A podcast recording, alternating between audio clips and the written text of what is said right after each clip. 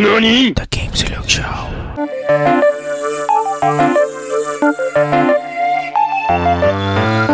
Upgrade complete. Upgrade complete. Upgrade complete.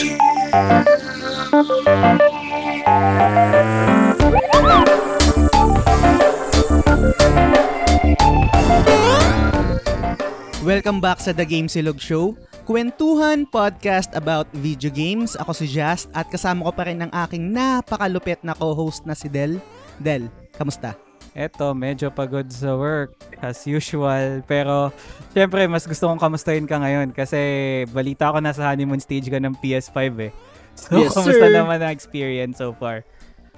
Um, yun nga, gaya na sabi mo, nasa honeymoon stage, no? So, most likely, puro positive pa yung masasabi ko sa inyo. Pero mamaya ikukwento ko yun sa sa segment natin na games we're currently playing kasi konektado yun eh. And I will be focusing more on the dual sense kasi sobrang mind-blowing yung experience niya, I think. Um, game changer talaga siya. And yun yung, pag naramdaman mo siya, pag ginamit mo siya, it feels like premium talaga.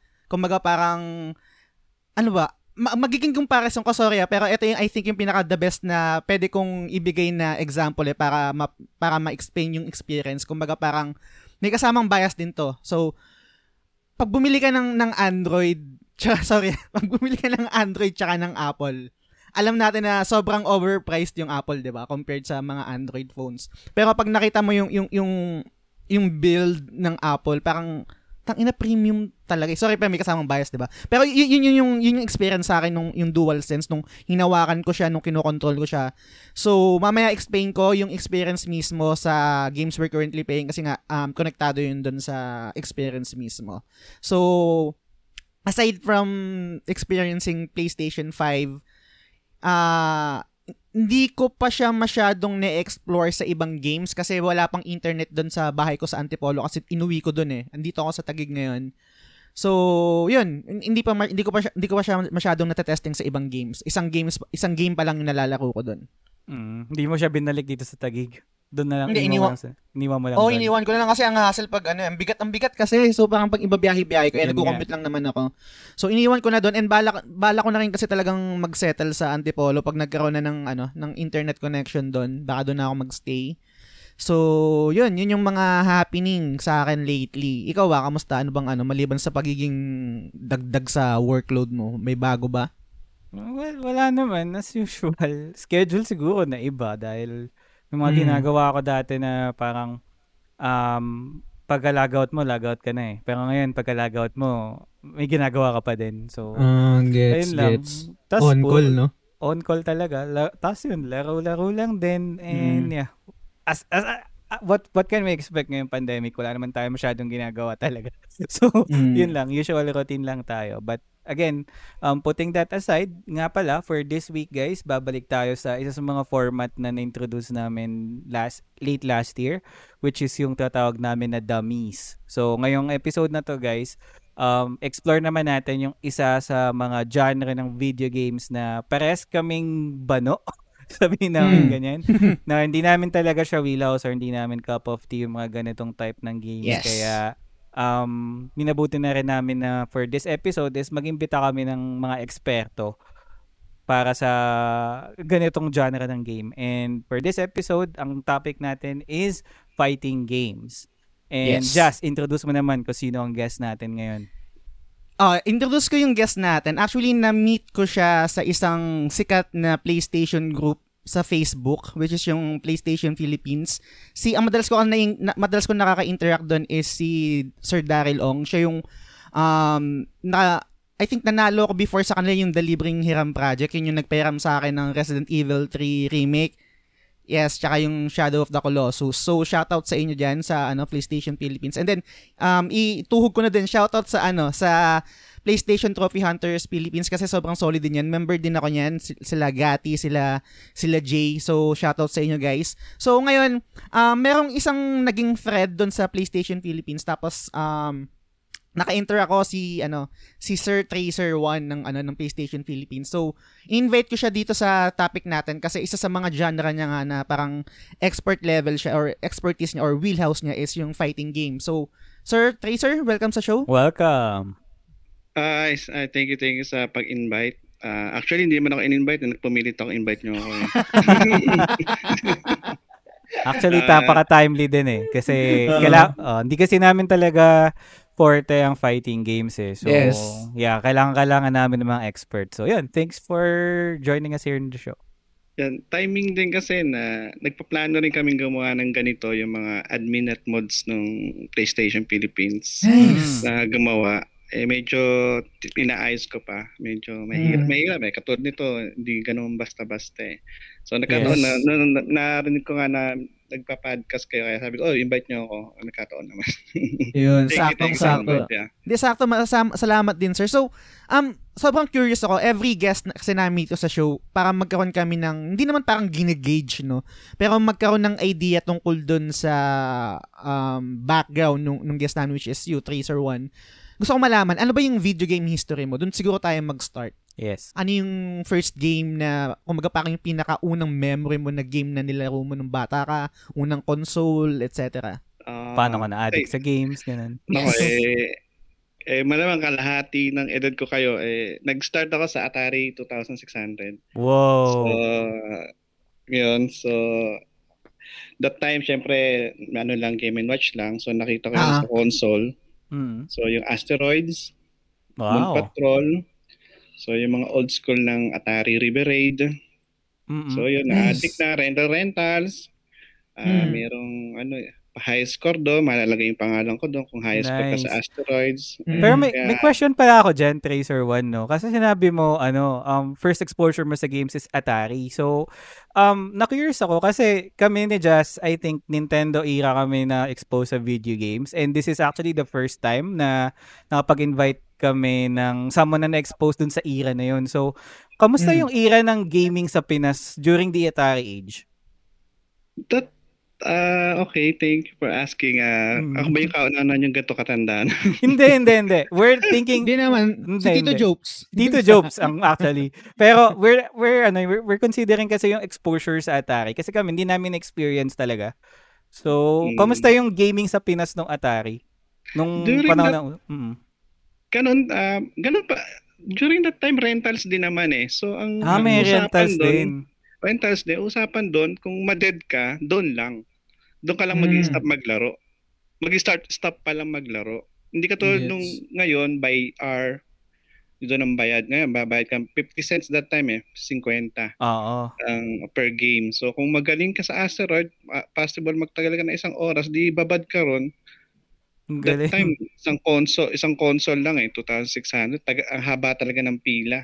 Mahaba yung nung nung nung age na at, yung Atari era parang ganyan no hindi pa sa Pinas kasi ako parang pag binabalikan ko 'di ba Nintendo kami nag-start um family computer ang notion ko palagi yung tao na merong console mayaman lang eh. Kumbaga parang yung na- naalala ko nga nakikinood lang kami dun sa parang kapitbahay namin na merong isang console. Tapos na- naka, nakasilip lang kami sa may bintana. Parang swerte mo, pa- swer, swerte mo, swerte mo pag ikaw yung napiling, okay, pasok ka dito.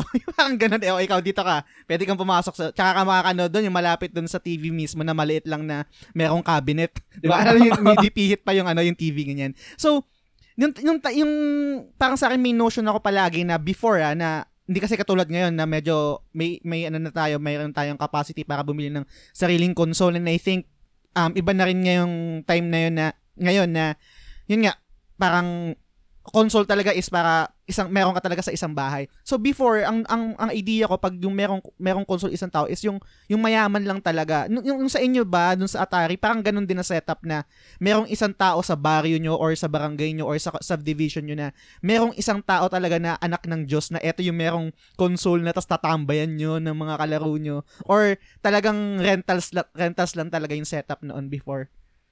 Ah, okay. I think that time, ang magkakaroon lang ng Atari 2600 kung may kamag-anak sa tate. Kasi Ah, Atari is. US eh. Mm. So during sa time ko noon, that time beta pa eh. Beta Beta- Betamax. Betamax. mga Betamax, may, oo. mostly yung mga merong ganun, kasi may mga recorder sila, piracy nung Betamax, di ba? Oo. Meron din sila Atari. Mostly yung mga Mm. nagpaparenta ng VHS o Betamax, meron din silang rentals ng Atari. Mm, gets, So gets. talagang ibig sabihin, mayayaman lang talaga. That time walang I I think wala pang piracy that time. Ka- katulad Yes. ng era nyo, Nintendo, baka ano, Oo. mostly pirated tayo noon eh. Mm. Oo, totoo. Bootlegs. Baka nga, ako hindi ako nakahawak ng original eh unless Mm. yung Mario 6 Super Mario 3 kasi galing Japan yung tito. Nakahawak ko that time. Doon pala ako nakahawak ng original na Nintendo game family computer. Pero yung Na Atari cartridge. sobrang yaman nun. No? Mm. Naalala ko yung ano nabanggit mo kasi yung Betamax tangent lang no. Meron meron sa amin rentals before sa may sa may Vergara. Nagpaparent ng mga Betamax. Tapos meron doon parang I think hindi ko alam kung Betamax na yun or VHS na yun. Tapos nirentahan ko yung anong title nito yung Blank and the Giant Pe- Peach. James and the Anong- Giant Peach. Oh, yun, yun. Yung, Okay. so, yun, yan. So, pinanood ko, tandang-tanda ko nun, pre. Tapos, nung natapos ko yung movie, tang ina merong bold sa dulo. Oo, kasi nire-record, tinatapalan. Tin- Tinatapalan lang nila. Yes, yes, yes. Pinapa, pinapatungan nila eh. Oo, oh, pinapatulong. Tandang-tanda ko lang yung James and the Giant Peach na yan, tapos may bold sa dulo. So, tama na, open man. That time, pag nanonood kayo magpipinsan, pagkatapos ng isang movie, pino-forward pa namin. Oo, Baka meron. kasi meron sa dulo, eh, mga lalaki kami. So, nag totoo. Totoo. Mga hidden Nickies, no? Mm. So, yun, naalala ko lang. Naalala ko Ayos. lang yung time yung mga. Hokage that time eh. Yung mga Silhouette 40. Familiar ka dun, pre? Silhouette 40? Eh, may kulay balat. meron meron kasi channel before yung I don't think yung channel 25 siya. Tapos parang meron meron siyang parang ad, yung mga advertisement ads, na pampa- pampapayat. So Oo. syempre pag ganun pampapayat yung mga ang mga model nun mga sexy na, na babae. So parang Yes. talo-talo na nung time na yun. Anyway, maliban sa Avon na ano. Anyway. So, Tracer, yung ano, um yung history mo nag-start sa Atari, no. Um paano yung naging transition mo nun papunta or parang nag-jump ka ba or meron ka bang gap year na tinatawag mga parang nag-stop ka sa isang generation or tuloy-tuloy ka na merong family computer, then Super Famicom, PlayStation, etc. Ah, I think nung, nung Atari, since puro rentals, di ba? Mm. Ano, nag-family computer na eh. Nauso Ah. na yung family computer na nag-high school ako. So, yun, ah, double dribble, Yes. ah, Mario, old school, di ba? So, Ganda nun. Super Mario Brothers, di ba? Ah. Mm. Yun, mga show up show up kasi meron akong meron na rin ng family computer eh. Minsan kaya kong tapusin yung Mario na walang patay. So, yung mga klasiko na walang Wow. family computer kasi that time nasa Saudi si Papa. Mm, nice. Maswerte ako may family computer nun. So, I think yung nalagpasan ko lang that time yung Sega. Ah, Hmm, Hindi Sega. talaga ako nagkaroon nun. Talagang wala wala talaga ako nun totally. After nun, yung yun nga, yung yung GameCube, ah, ano, sorry, ah, PlayStation na, Ah, ah. Dreamcast. Yung nung start na yun, talagang ano na, updated na ako totally nun. Nice, nice. Diyan sa mga sa mga nalaro mo no, dun, ah, lalo na ah, talagang rich yung history mo sa sa video games. Kaya mo bang i-pinpoint na meron kang isang favorite video game of all time? Doesn't mean na ito yung best ha, na parang ito yung the best game of all time. Yung parang favorite mo lang talaga. Kahit pag nasa conversation, nasa inuman, pag pag nagkwentuhan kayo sa mga games na paborito nyo, ano yung ano yung game na yun para sa'yo? Ah, to, ay, ang ano ko talaga, laging open ko lagi sa Mario Brothers. Eh. So, ang special, ang favorite ko talaga is, ah, ano ba yun, ah, yung, so, na, favorite ko pero nalimutan ko eh, no Mario Sunshine. So, Mario Sunshine. Ah, Ah, Mari Sunshine. Mhm. Sobrang Okay. favorite ko yan. Kasi memorable yan kasi baby pa yung panganay ko that time. So, ayun na nilalaro niya. Ah. Y- ito yung Ah. parang ano, 'di ba? Yung may wa- water hose ba 'yon na, Yes, na Mario? Yung may GameCube. flood. Oo, sa flood. flood. oo. Oo. Mm. So, meron naman sa Switch ngayon, yung Mm. collection, di ba? 3D. May pag-asa kayo malaro niyo kung Yes. Switch, Switch kayo. Kaso ano lang, limited edition lang kasi hanggang katapusan na lang ng March yun pwede ibenta. So, bad move for Nintendo pero so mga hindi pa nakakakuha, yun. Ang Mm. gusto ko naman doon Galaxy, yun yung sa Mario so far. Ah, Mario okay. Galaxy Yun yung ano, ah, mostly, uh, kumpleto ko naman yung shine sa, ano, sa Galaxy. Lahat, Ah. nakuha ko yung ano. Basta ma, ano, mga Mario talagang, ano yan, eh, collection namin talagang mag, mag-ama. Tsaka Mm. completionist ka din talaga pala. Pagdating sa Mario lang, Pati sa Mario. Mm, sa mga Mario lang. Talagang kailangan matapos, makumpleto yung ano. Ah, Hindi naman hardcore na ano, kasi makumpleto ko lang yung stars. Mm. Yung katulad sa Donkey Kong, makuha ko lang yung Kong, lahat ng stages, ganun. Yun dun, yun dun sa ano, no, balikan, lang, balikan ko lang saglit, yung sa Mario 3, kasi yun yung parang pinaka-clear na memory sa akin ng, ng Mario talaga eh, nung sa family computer. Hindi ko siya natapos na hindi gumamit ng flute. Ikaw ba, natapos mo siya nang walang gamitan ng flute? Isang flute. Ay, isang flute. Mm. Kasi that time, wala, parang nakita ko lang sa isang rental na gumamit na flute, tapos natandaan ko siya. Mm. Kasi that time, wala na kami internet, di ba? Walang ma- may magazine, pero hindi Oo. ako bumibili nun eh. Oo. Ah, nakita ko siya, so nagamit ko siya ng hanggang st- ano, World 4. Oo. After nun, sasagasaan ko ng lahat yun hanggang 8. Oo. Nilalaro ko yata nung 5 hours para matapos ko yung ano. Wow, buti hindi ka pinag buti hindi ka pinagbabawalan kasi sa akin dati never akong lumagpas ng 2 hours sa isang session eh dahil sabi ng nanay ko, iinit na yung adapter o yung TV nyo mainit na baka sumabog. Ah, talaga? Oo. Ay, hindi naman. Nanay ko naman, hindi naman ganun. Ah, Mm. stig. Swerte, swerte. Nice. Kasi wala naman save eh, di ba? Oo. Wala, So, wala. kailangan Yun nga yun. Nice. Minsan nga parang papatay, minsan nga parang I think nari, nata, natanda ko ginagawa ko doon, parang papatayin mo lang yung TV pero bukas pa rin yung ano, yung, yung console para lang ano, pagising mo kinabukasan mababalikan mo. Ah, oh, hindi ka man na-try on. Medyo, syempre, pag, minsan mga mga tatanda, pagka kumikidlat eh, kailangan patayin eh. Ah, Totoo. Totoo. Mga tanda, eh, siguro may antena pa that time. Ayun, Pero ngayon. Pero Ano? ngayon, ano yung game naman na mga nilalaro mo currently? Ako, ngayon, medyo limited na. May edad na rin naman. May mga malalaki ni anak ko. Mostly gusto ko lang kasama sila. Yung mga mabilisan lang. Katulad kanina, naglaro na kay Karuga. Mm. Nice. Nice. Naglaro, di ba? So, Ah. mostly mga ganun na lang. Mga fighting, syempre, Street Fighter, lahat lagi nandun. Pa, pa, pasundot-sundot. Mm. Ah, yung mga RPG, ayaw ko na. Sobrang tagal. Saka yung mga Bloodborne. Mm. Ayaw ko na rin. Kasi sayang buhay ko. Hirap eh. parang, Totoo. pag nadededa ako sa beses, parang sayang buhay ko. Instead na kumakain ako, kausap ko yung mag-iina ko. Pareho kayo ni Del. Oo. Talaga. Wala nang tiyaga eh. Dahil yan din ang kryptonite ko yung mga git good talaga kasi hindi isang reason yun pero pangalawa ano habang habang tumatanda tayo particularly sa Engo ano nawawalan na ako ng pasensya hindi kagaya dati ng bata sobrang tiyaga ako eh na Tama, tama. Eh, Ah, parang isang, eh, ano din niya, pasensya, yes. Oo. wal- ngayon parang wala na eh. Pasensya ko kaya ako kaya ako pa naglalaro ngayon puro mga easy mode na lang eh dahil gusto ko mabilisan. Ganyan. I don't Gets, know. gets. Pero Mm, tama. nay, mga ano So, pero no, ikaw, Del. Pero Mm. ikaw, Del, ano ba nilalaro mo ngayon? Ako naman, um, well, yung Hyrule Warriors, since tapos ko na yung Vespere, Mhm. Hy- Hyrule Warriors, Mm. um, patatapos ko na siya, pero in-stop ko siya mid- midweek kasi binigyan ko ng second chance itong Cyberpunk 2077. Ah. And Talaga? Yes, Talaga? second chance. yeah, and I can say talaga na in terms of immersion, same level to ng Witcher tsaka ng Red Dead Redemption for me. To the point na um ewan ko kung medyo cringe yung sas- sasabihin kong term pero dumating sa point na habang nagtatrabaho ko iniisip ko si V. Yung yung bida ng Sa ano BTS? Cyberpunk. Hindi, Ah, si. Cyber. Oo. V kasi pangalan nun eh. Kala ko sa BTS. Sorry. Hindi. Kala Asawa ko kasi naman. Army, kasi army ka, di ba?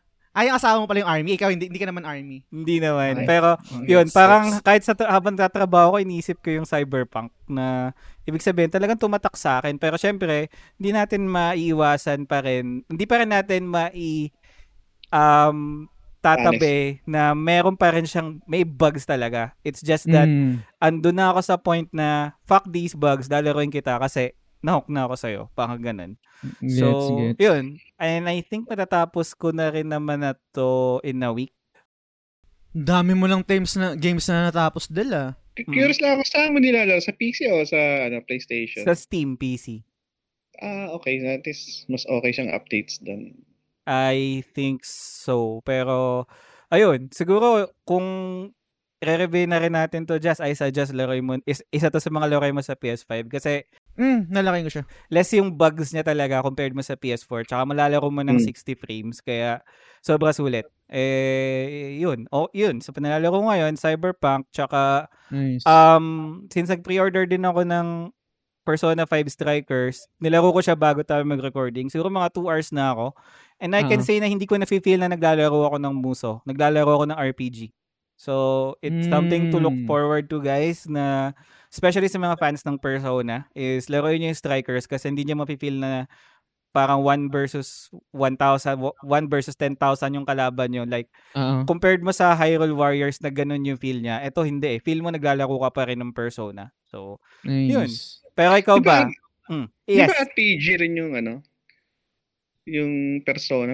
Persona 5 to, di ba? yes Persona 5 though lately kasi may nirelease na game in cooperation with Bandai Namco ata which is Persona 5 Strikers which is yung sequel siya direct sequel siya ng original na Persona 5 na um, main difference niya is in terms of sa gameplay instead na turn-based ang mechanic niya dito is parang muso yung Dynasty Warriors ganyan. Ah, okay. Yes. Para hack and slash na siya. yes parang Kaya ganun pala, okay, kaya pala sinasabi mo yung Hyrule. Okay.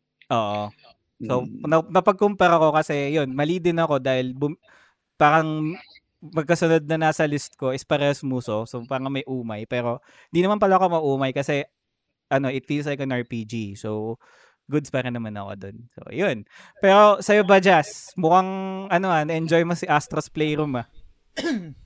Sobra. Pero, yun nga, um, actually, sobrang late na ako nung dahil mo nang natapos na game, natapos mo na yung Ve- Vesperia na i-review natin, tapos ngayon nasa Cyberpunk ka na, meron pa tayong Assassin's Creed Valhalla na naka-line up. Pero, yun nga, um, kasi naglaro ako nung, kasalanan ko din kasi pag, pag nauumay ako, kunwari di ba nilalaro ko yung Vesperia, pag nauumay ako, kailangan ko ng palette cleanser, Ah. which is yung, nabanggit ko nga parang, parang meron akong, ah, parang craving sa Met- Metroidvania, so naglaro ako ng Action Verge. Mm. So, nag-burn, nag-burn din ako ng, ng mga 12 hours. And, and after nun, tsaka lang ako nag, nag-resume sa, sa Vesperia. Pero yun nga, ang nilalaro ko ngayon, Vesperia, pero sundot-sundot lang. Ang naging main game ko nung, nung rest day ko is yung Astro's Playroom sa PlayStation 5. Ah. So, sobrang, yun yung parang ano yun. Actually, parang, ah, ay, ah, putang, hindi ko alam paano ko explain. Mag, parang confident kong kayang sabihin na willing akong bayaran to kung sakaling may bayad to sa PlayStation. Kasi, libre lang siya. eh. Libre lang siya sa PlayStation 5. Mm. Parang, parang game siya at the same time um, tutorial nung DualSense.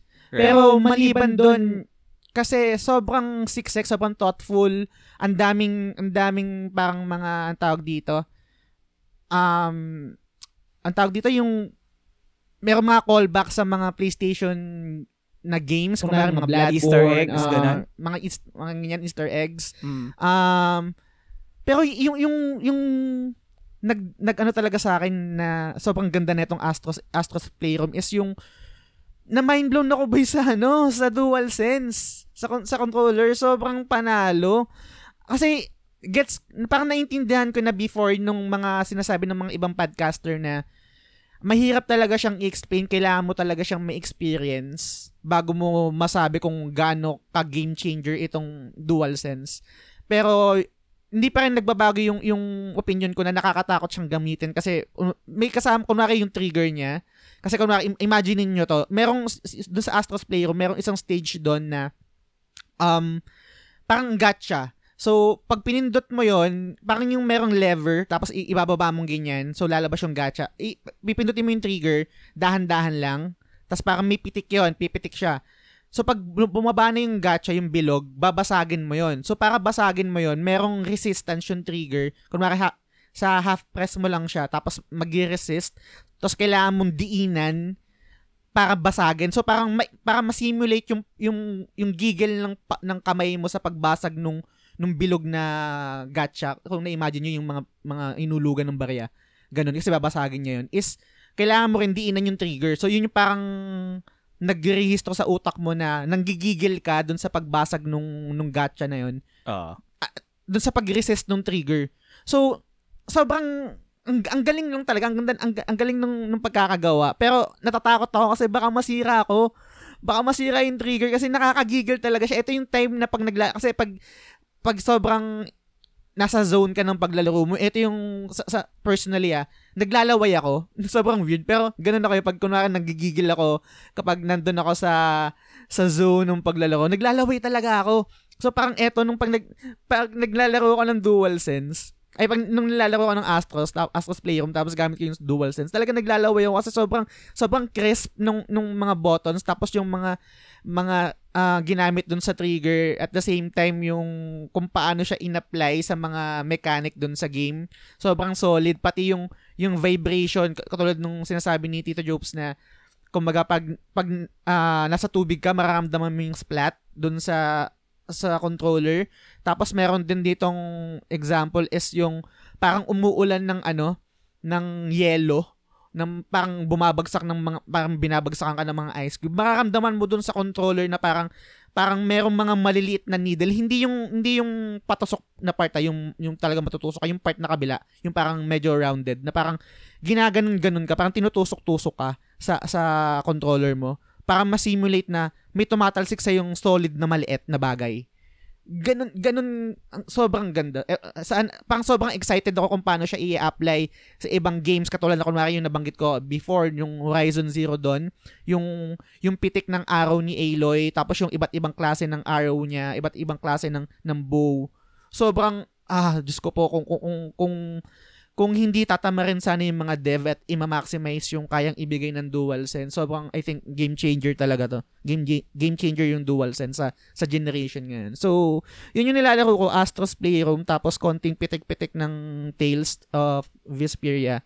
So, yun, yun yung mga games na nilalaro ko ngayon. Parang gusto ko nang umalis ngayon ah, para bumili ng PlayStation 5 ah. Talagang na-entice ako sa description ng ano eh, DualSense eh. Yun nga eh.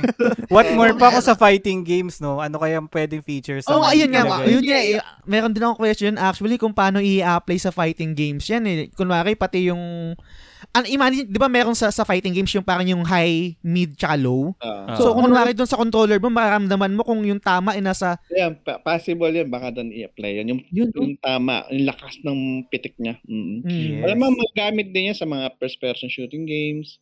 Oo, Alam mo, yan. Mga, ah, I think, pwede rin siya sa sniper, di ba? Sa sniper game. Mm. Parang na-apply yata siya sa Call of Duty, yung bagong Call of Duty ngayon. Mm. Kasi sana meron- ma-maximize pa eh. Kasi katulad ng ano, 6 axis, hindi naman masyadong na, ano, eh, na maximize eh. Correct. Totoo. Tsaka yung eh, dagdag ko na lang din nung galing kasi ako ng PlayStation 3 papuntang PlayStation 4. Parang to be honest, parang wala akong naramdaman na leap ng technology. Maliban sa okay, gumanda yung graphics, medyo naging smooth. Pero parang maliban doon wala eh. Pero bumigat et- yung controller. Ay, yun, bumigat. yan, bumigat. Kasi ang gaan nung sa ano, di ba? Sa six axis.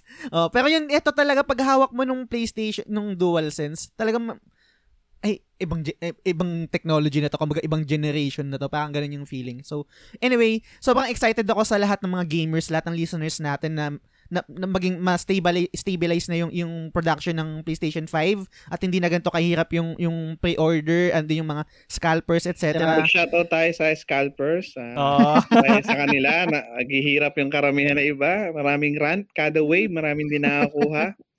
Alam ko yan kasi nakabantay ako sa group namin. Madaming galit sa scalpers. Yes. Grabe yung mahal, sobra, mahal, mahal. Totoo. nasa Ewan grupo niyo pa din, nasa grupo niyo pa din ba Tracer 1 si Zainab? Si alias ZB, Zainab? Z- ZB Manila.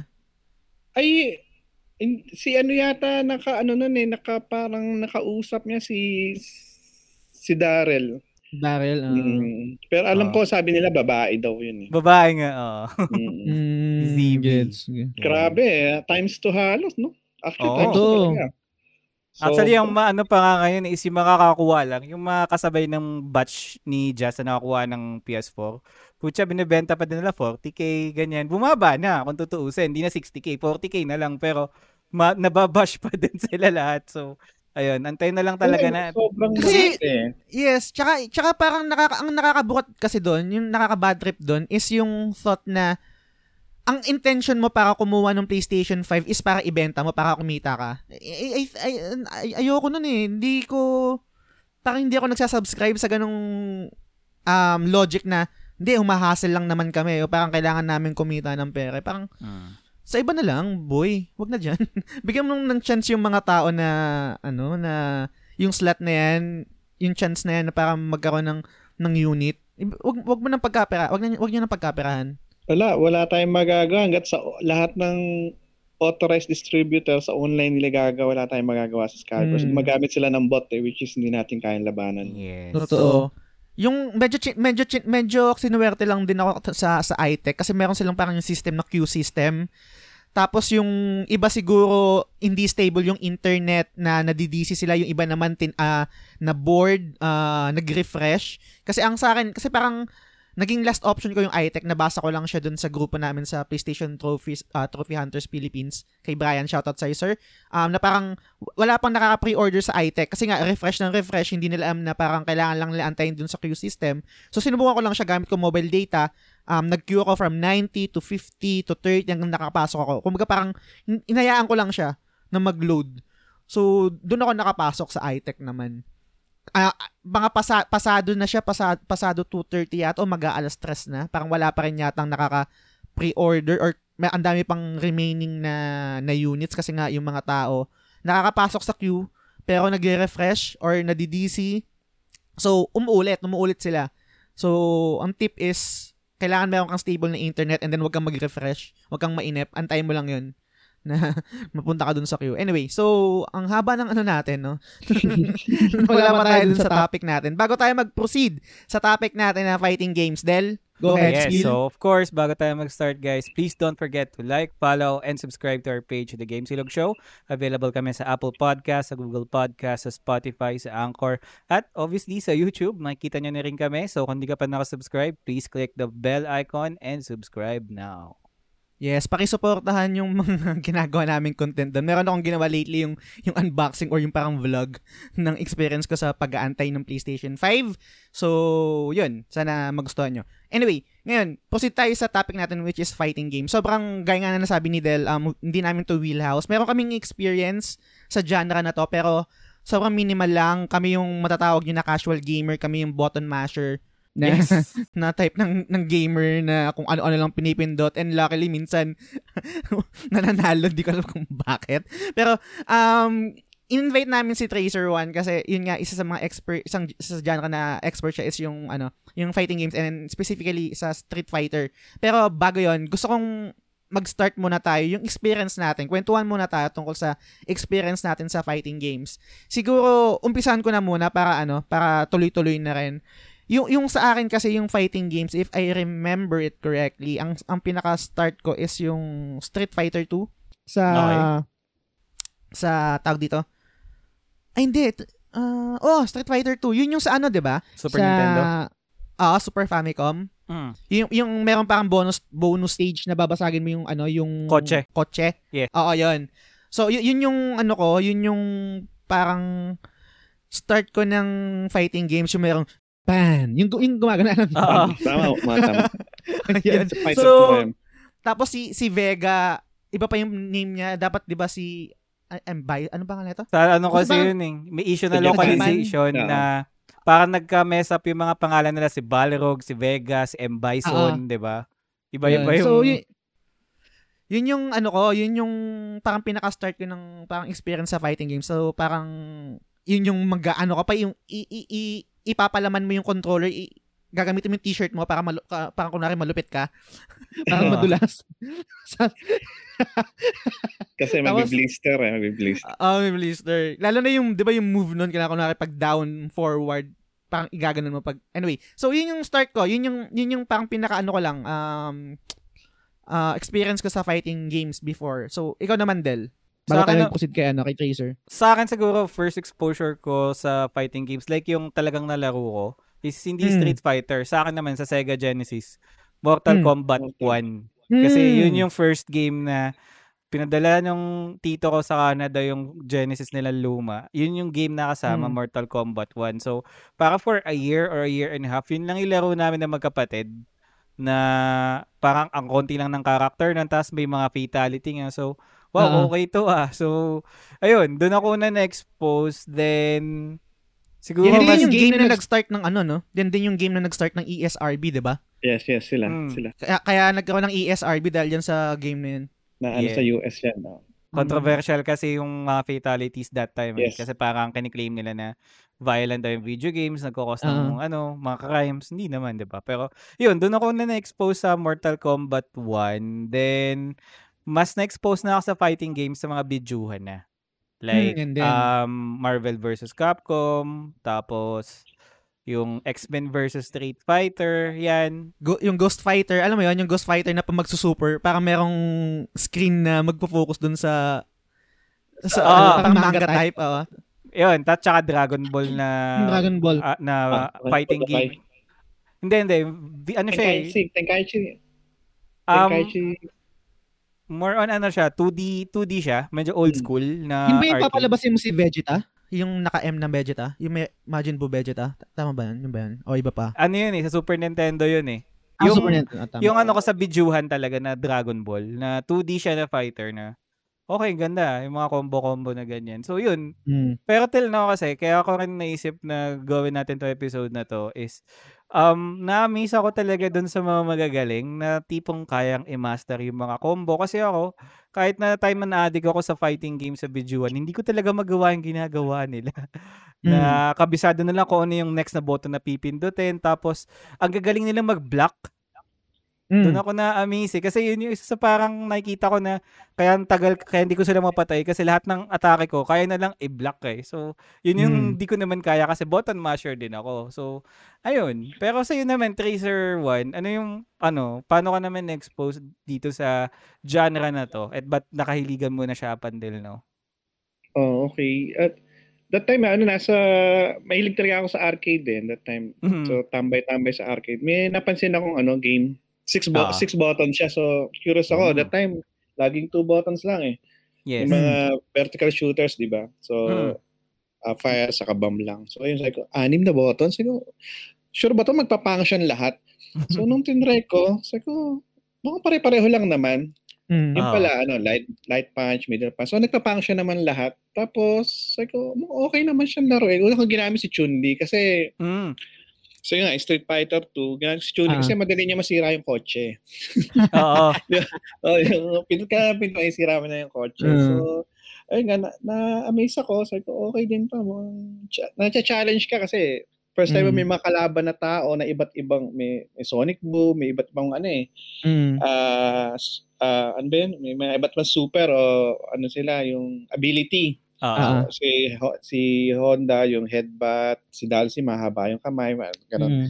Tapos ngayon, so sabi ko, oh sige, laruin ko to. Ah, practicing ko na practice. So in- that time, hindi, malayo yung school ko eh. Eh, Mhm. kung si sa Antipolo ka, malamang kaya alam mo yung Rizal Uy, School? Antipolo represent. Ah, pareho kayo na Antipolo? Hindi, ano ako, Hmm. sa Rizal High School ako. Ah, Rizal, okay. Yung napasig ka sa Pasig. So, hindi ako nako- nagla-lunch para magkaroon ako ng three tokens every day. So, every day Mm. talaga, nagpupunta ako Robinson's Galleria to Wow. play Galleria. Street Fighter 2.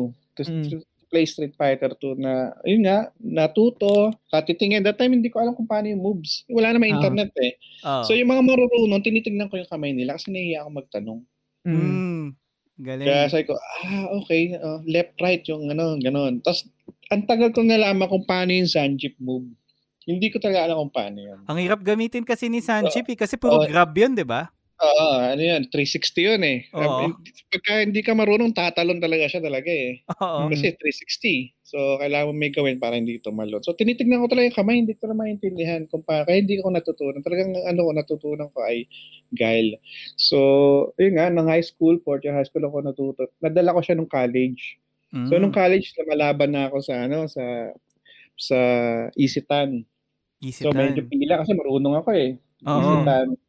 Tapos doon ko rin nakita yung unang Street Fighter, Street Fighter 1. Yung malaking buttons. Mm-mm. Hindi niyo nakita, no? Street Fighter Hindi. 1? The Street. Fighter 1. Dalawa lang buttons nun, pero yung lakas ng punch mo, doon magsasabi kung anong ano yung susuntok niya. I mean, pag mahina lang yung ano, yung punch mo, parang light light punch lang magre-register. So mapapagod ka pagka gusto mo mas malakas. Pressure sensitive yung Oo, pressure button. sensitive siya. oo. Ah. Teka, Mm. itong. Street Fighter 1 na to, ito ba yung Sirio lang yung pwede mong gamitin? Oh, si Ryu, tsaka, ah, tama si Ryu. Oo, yun, Ano, nakita ko na, nakita ko na. Second player si Ken. Ah, oo. Tama, Mm, tama. Nagsi-second player siya. Ayun, talagang nakita ko pa siya ron sa Isitan. Uh, I hope kung sino man meron ng swerte niya kasi sobrang ano nan eh, rare. So yun talaga Oo. mapapagod ka. Tapos ng Super Street Fighter 2 nasa tana ko ng ano sa SM Santa Mesa. Doon, Oo. ang laki ng screen malaban ako. Eh. Ayun, na, na-addict na. Eh, hindi naman ako ganun kagaling, hindi naman ako ganun kagaling. Marunong lang, marunong. Mm. Tap- Pero pero nakikipag-tournament ka na rin nung mga time na. yun. tournament ako sa Mm. Robinson's Galleria. Hindi naman ako ano, hindi naman ako chacha, marunong lang talaga. Mm. Tapos nung Street Fighter 3, hindi na ako nakaano nun. Hindi na ako natuto kasi nagtatrabaho na ako that time. Mm. Yun sa dapat maglaro ka na sa SM Mega Mall, which is meron din naman sa Dreamcast pero hindi ko kayang bumili. Tapos Gets, nung nasa Singapore na ako, naging isa ako sa player ng Singapore Nice. uh, sa Street Fighter 4 that time. So, yun, Wow. addict, addict, ano ko, every Friday, kita-kita kami sa arcades, ubusan ng tokens. Mm-mm. Tapos pag may laban ng ano, Singapore versus Hong Kong, kasama ako Mm. sa isang lalaban, gano'n. Tapos ngayon, yung Nice. Street Fighter 5 nga, eto, laro-laro lang, may meet ako sa, sa internet na isang grupo, Street Fighter 5 na fanatics. Ayun, sali-sali lang. Yun, ayun ang story ng Street Fighter. Yung ano, Tracer, no? Yung, syempre, nakapag-try ka na dun sa videohan sa arcade, tapos meron ka din ngayon sa console. Ano yung difference kung sakali man, or ano yung, ano din yung parang mas okay sa tingin mo? Yung joystick or controller pag sa fighting games? Asa ako sa joystick talaga. Joystick Kasi- talaga. Kasi pagka sa bahay, may arcade stick din naman ako. Nung simula Mm, okay. Street Fighter 4, may arcade stick talaga ako. Oo. Kasi hirap eh. Kaka-blister ka na. Totoo. Mm, So, y- joystick talaga yung ginagamit mo pag sa mga fighting games, never kang nagko-controller. hindi, hindi ko kaya. Noon Mm. dati sa Tekken, mas gusto ko yung pad eh, joystick. Pero nat nasanay na rin ako sa arcade stick. Ta- Mm. pero kung ano, kung papipiliin ako kung console o arcade, iba yung saya sa arcade eh. Nandun yung kantsawan, kita mo yung kalaban mo, kakabahan ka ng konti. Kita mo, inaabangan mo minsan yung bagsak ng daliri, kung ano yung pipindutin mo, kung ano gagawin niya. Nararamdaman mo eh. Medyo kailangan may pick-pick pa sa mga, kunyari, nag-quarter circle ka, nararamdaman mo, ayun yan, nag-quarter circle yung kalaban mo, akala mo magpa-fireball, pero hindi pala niya pinunch yung ano, hindi niya pala pinindot yung punch. So, kala, Mm. nakatalon ka na, na, na, ano ka, na, na dragon punch ka. Iba, iba yung ano sa arcade talaga. Gets, gets. So, in Tsaka terms... yung... Sige, Sige, din. ikaw muna.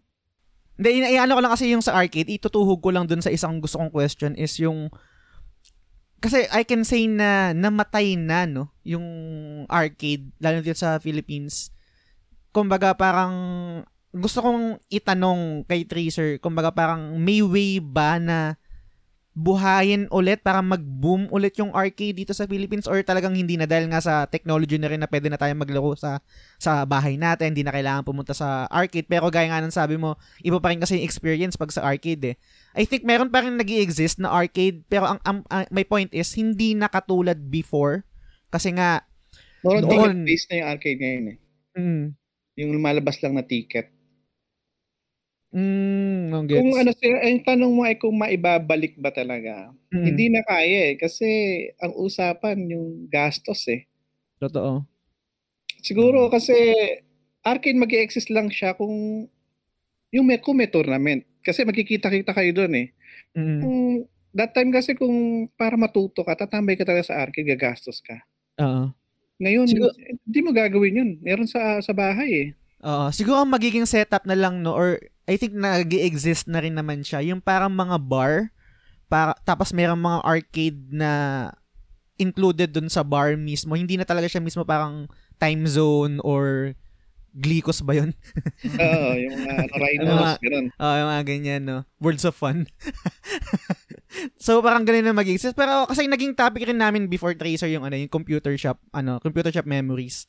Na nakakamiss din kasi yung setup na ganun, yung naglalaro kami sa sa computer shop, ng counter, ng Dota. Ngayon, hindi mo na kasi ma-emulate yun pag naglalaro ka sa sa internet eh nakalaro mo nasa nasa ano ka nasa Garena ka or naka-online ka. Kumbaga parang hindi na eh, parang same explanation for me na nanonood ako ng Netflix tapos nanonood sa sine. Oo, gets ang ganda ang ganda na ngayon na on, de- on demand, pwede ako manood ng, ng movie sa Netflix, nandito ako sa kwarto ko, nakahiga ako. Pero iba pa rin yung, yung experience na pag nanood ka sa sine kasi collective experience siya. eh. Yung pag tumawa ka, pag tumawa, pag sa isang eksena tumawa ka, makaramdaman mo na may tumatawa ka din nakasama, nakasabay mo nanonood. May, may kuryente sa'yo eh. Ay, putang ina. Na-experience natin to ng sabay. Hindi na i-emulate yun ng ano eh. Hindi ng ano ng Netflix. So I think ganun din sa sa arcade, ganun din sa computer shop. So wala lang, curious lang ako kung sa point of view mo eh merong way para maibalik yun. Hin- Hindi na, hindi ma-emulate talaga sa bahay. Hindi na talaga maibabalik. Sa akin, hindi na talaga maibabalik. Ang pinaka-close na lang for sa arc, sa fighting games na ganun setup pa. Pag may, yun nga, may, pag may Tournament. tournaments na lang talaga, doon may sigawan, kantsawan. Pero yung katulad niyan, sige nga, sabi mo, pag may tumawa, which is, pag sa horror, hindi mo kaya, Oo. kahit kayo-kayo lang magtakutan, iba pa rin yung merong natatakot na ibang tao sa loob ng Totoo. sinihan eh. Madadala ka rin minsan. Hindi, mahirap na ibalik talaga sa panahon ngayon. Gets, Yun nga eh, no? Pero may iba ako, no? Kasi kanina nabanggit mo yung Tekken. So, um, kasi yung evolution ng fighting games, normally, nag-start to sa 2D games eh. Like, yan, Mortal Kombat, Street Fighter. Tapos, nung medyo nag-evolve na yung technology, nauso na ngayon yung mga um, uh, Tekken, tapos yung Soul Calibur, yung mga ganyan type na... Bloody Roar. Oh, Bloody Roar, mga ganyan na um para may ibang mechanic. So, sa'yo ba, ano ba yung mas prefer mo when it comes to fighting games? Gusto mo ba yung 2D or 3D? Tsaka, ano yung masasabi mo in terms of yung mindset or difference dun sa dalawa? Like, sa'yo ba, do you think na parang same lang din ng mechanics o may ibang type ng mindset na dapat kang i-apply kapag 3D fighting game na nilalaro mo versus dun sa 2D na ano, mga old school na fighting games? Mm. Bali, eto, ba, medyo bias ako dito. Okay Kasi, lang. Okay lang. lumaki ko sa Street Fighter. So, syempre, prepared ko yung 2D. So, Mm. Kasi iba yung combo niya eh, iba yung system niya, in, may ma, mahigpit yung may tinatawag na frames eh. So, Mm. kaya nag-punch ka sa butas na tatlong frames, kailangan may gawin ka para mag-connect. Meron din naman ganun sa Tekken pero hindi ka feeling ko hindi ganun. Hindi marunong ako sa Tekken pero hindi ko hindi ganun ka kalalim yung alam ko. Kasi katulad katulad nung issue sa Tekken is pag nag-edit ka, Oo. Gumamit ka lang ng 3434, mananalo ka eh. Pero doon sa Street Fighter, hin- hindi mo kayang gawin yun eh. Oo. Kailangan may, may alam ka kahit man lang mag-fireball, mag-block. Pero doon sa Mm. Tekken, hindi eh. Saka, feeling ko, para sa akin, hindi ganun ng, hindi nag-evolve. Although, Tekken country tayo, wala akong mag- magagawa sa Pilipinas eh. Talagang fans tayo ng Tekken eh. Pero from Tekken 4 to Tekken 7, parang walang bago na introduce sa kanila maliban sa character. Eh. Kasi Mm. sa Street Fighter, Fighter 2, di ba yung base? Super Street Fighter, nagdagdagan yung characters. Pero pagdating ng Street Fighter 3, nauso yung pari. Okay. Ayun, pari yung pag pinorward, hindi ka tatablan. Sa Mm. Street Fighter 4, yun yung may focus attack. So, yung isang damage matatanggap mo, tapos meron kang, pwede kang bumawi. Sa Street Mm. Fighter 5, marami na introduce na, may bagong bishop na nga.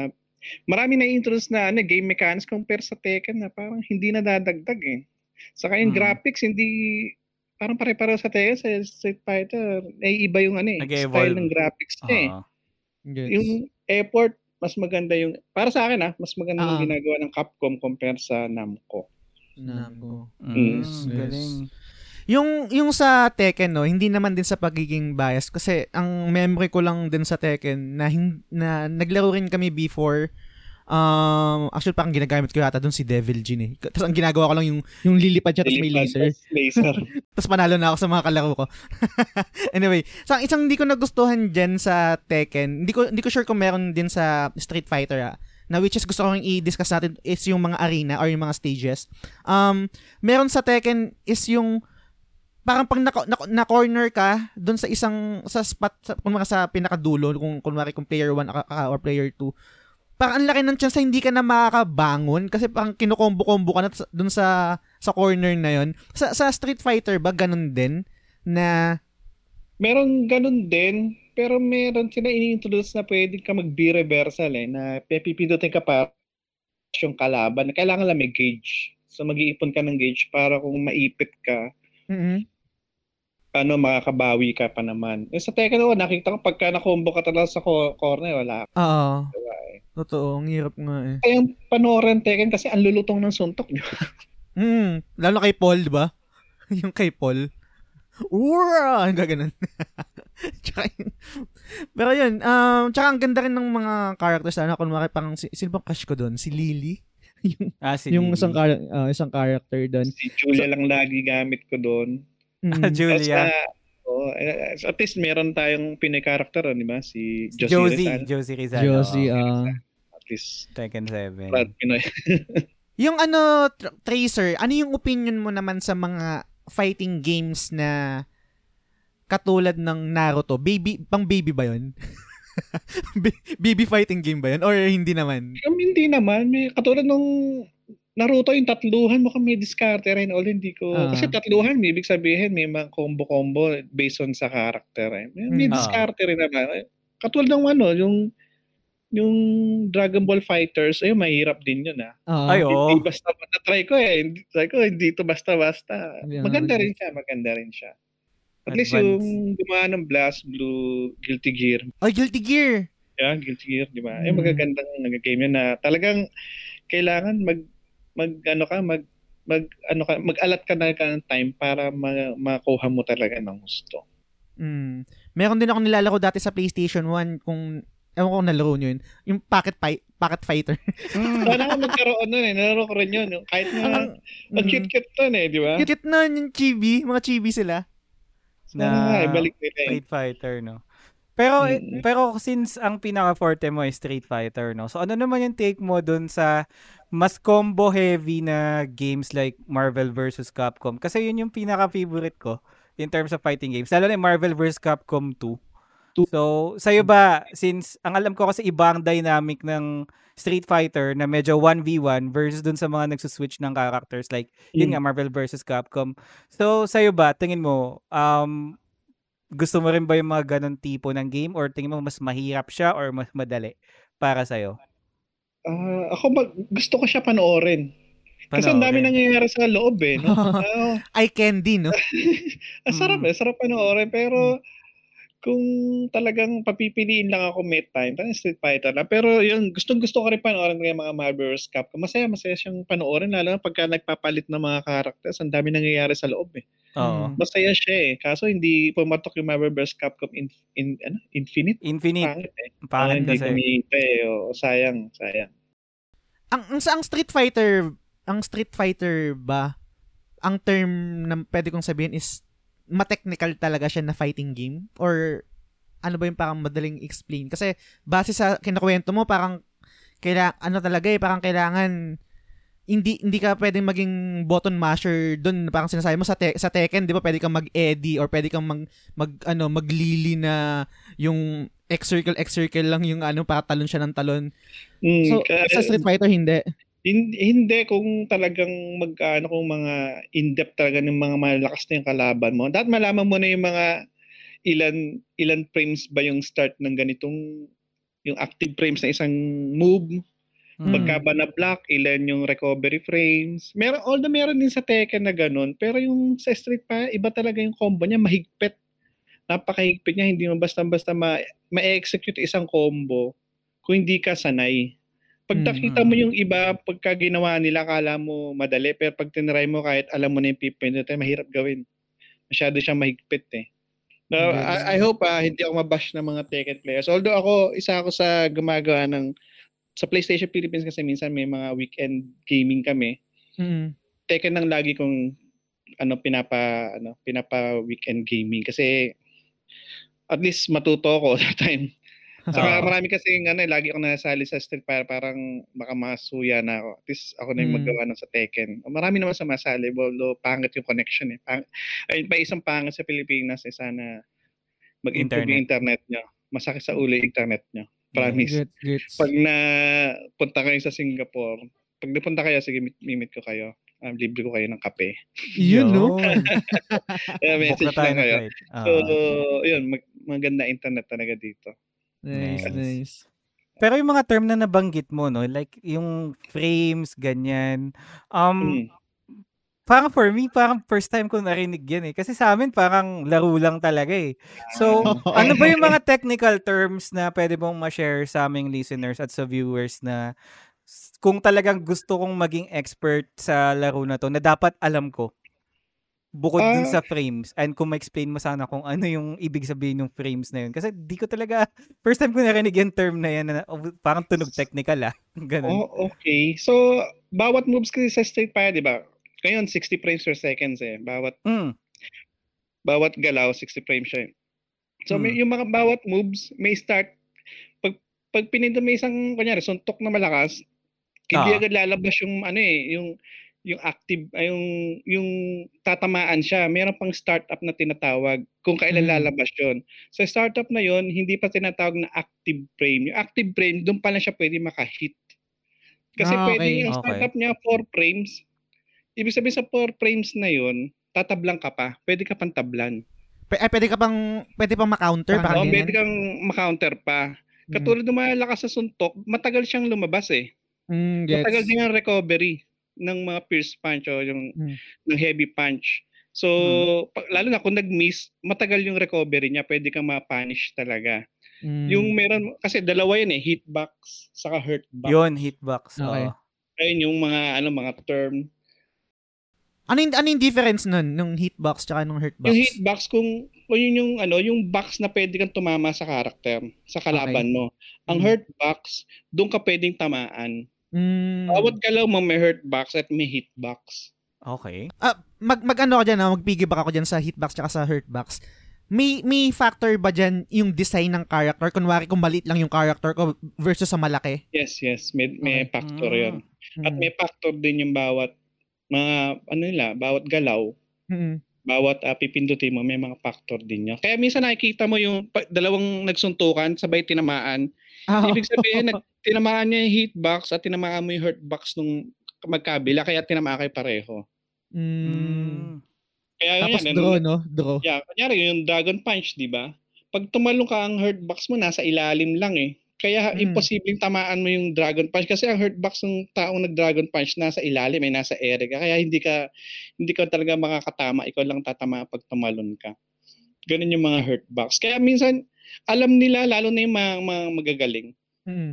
Alam nila na kung yung nga may ginawa kang ano, kunyari na block ka, alam nila kung ano pipindutin para ma-punish ka. Kasi may, alam nila kung ilang frames pa yung recovery. eh. May mga recovery din na tinatawag. Grabe. Iba yung, Technical. iba yung recovery, iba yung recovery na na-block, Mm. iba yung recovery na hindi talaga tumama. Sobrang interesting. Alam mo, na-overwhelm mo kasi wala talaga akong idea dito. Ang i-share ko lang din yung lately ko lang din natutunan. Hindi ko alam kung meron din dito sa fighting games. Kasi lately, nanonood ako ng mga speedrunner. Meron akong term na na-encounter doon which is yung delay input cancel. So, parang dahil nga speedrunner sila, meron silang ginagawa dun sa character para makasave ng frame kahit millisecond lang yun, sobrang big deal sa kanila para mag-add up dun sa total runtime nila. So meron bawat bawat games or parang parang kunwari yung character na kinokontrol mo, meron certain way ng pag-control para ma-cancel yung animation na nakakabawas dun siguro sa sinasabi ni ni Tracer na frame and eventually makakabawas din sa total runtime niya. So um connecting this de- delay input cancel, meron din ganito ba sa fighting game na sinasabi mo na kunwari may animation, eh, merong 4 4 frames bago ma-execute para bago tumama yung yung atake niya. So, meron din bang ganun para mapadali yung animation para tumama kagad? Ah, wala, wala, wala. Ah, Bawat walang pero ganun. talaga may active saka ano siya, eh, startup frames. Mm. Kung may mangyari man ganun, pinapatch nila yun. Ibig sabihin may problema yun. Mm, gets. Meron din kasi, yung- pwede rin sabihin yung tinatawag na option select. Ang option select, meron siya lang pinipindot na, kunyari, tatlong, kaya kasi ang, ang grab sa Street Fighter 4, ay, hindi ko alam kung kailan nag-start yung grab. Yung grab sa Street Fighter 4 saka sa Street Fighter 5, Mm. sabay mo ipe-press yung light punch saka light kick para Mm. mag-grab. So ngayon yung iba, ginagawa nila, meron pa silang pinipindot na extra. Minsan, Okay. pagka pinindot mo yung ano, yung sabay ng light light punch at light kick, minsan nagda nagdo-double dash pa sila backward. So minsan, kung ano yung kung hindi pumindot ng grab yung kalaban, hindi ka rin magagrab, magbab mag mag-i-execute yung backdash na back. Medyo eh, yung bahala yung computer ang bahala mag-decide kung ano yung gagawin niya kaya option select. Mm, okay. Is medyo ah paano ba explain to?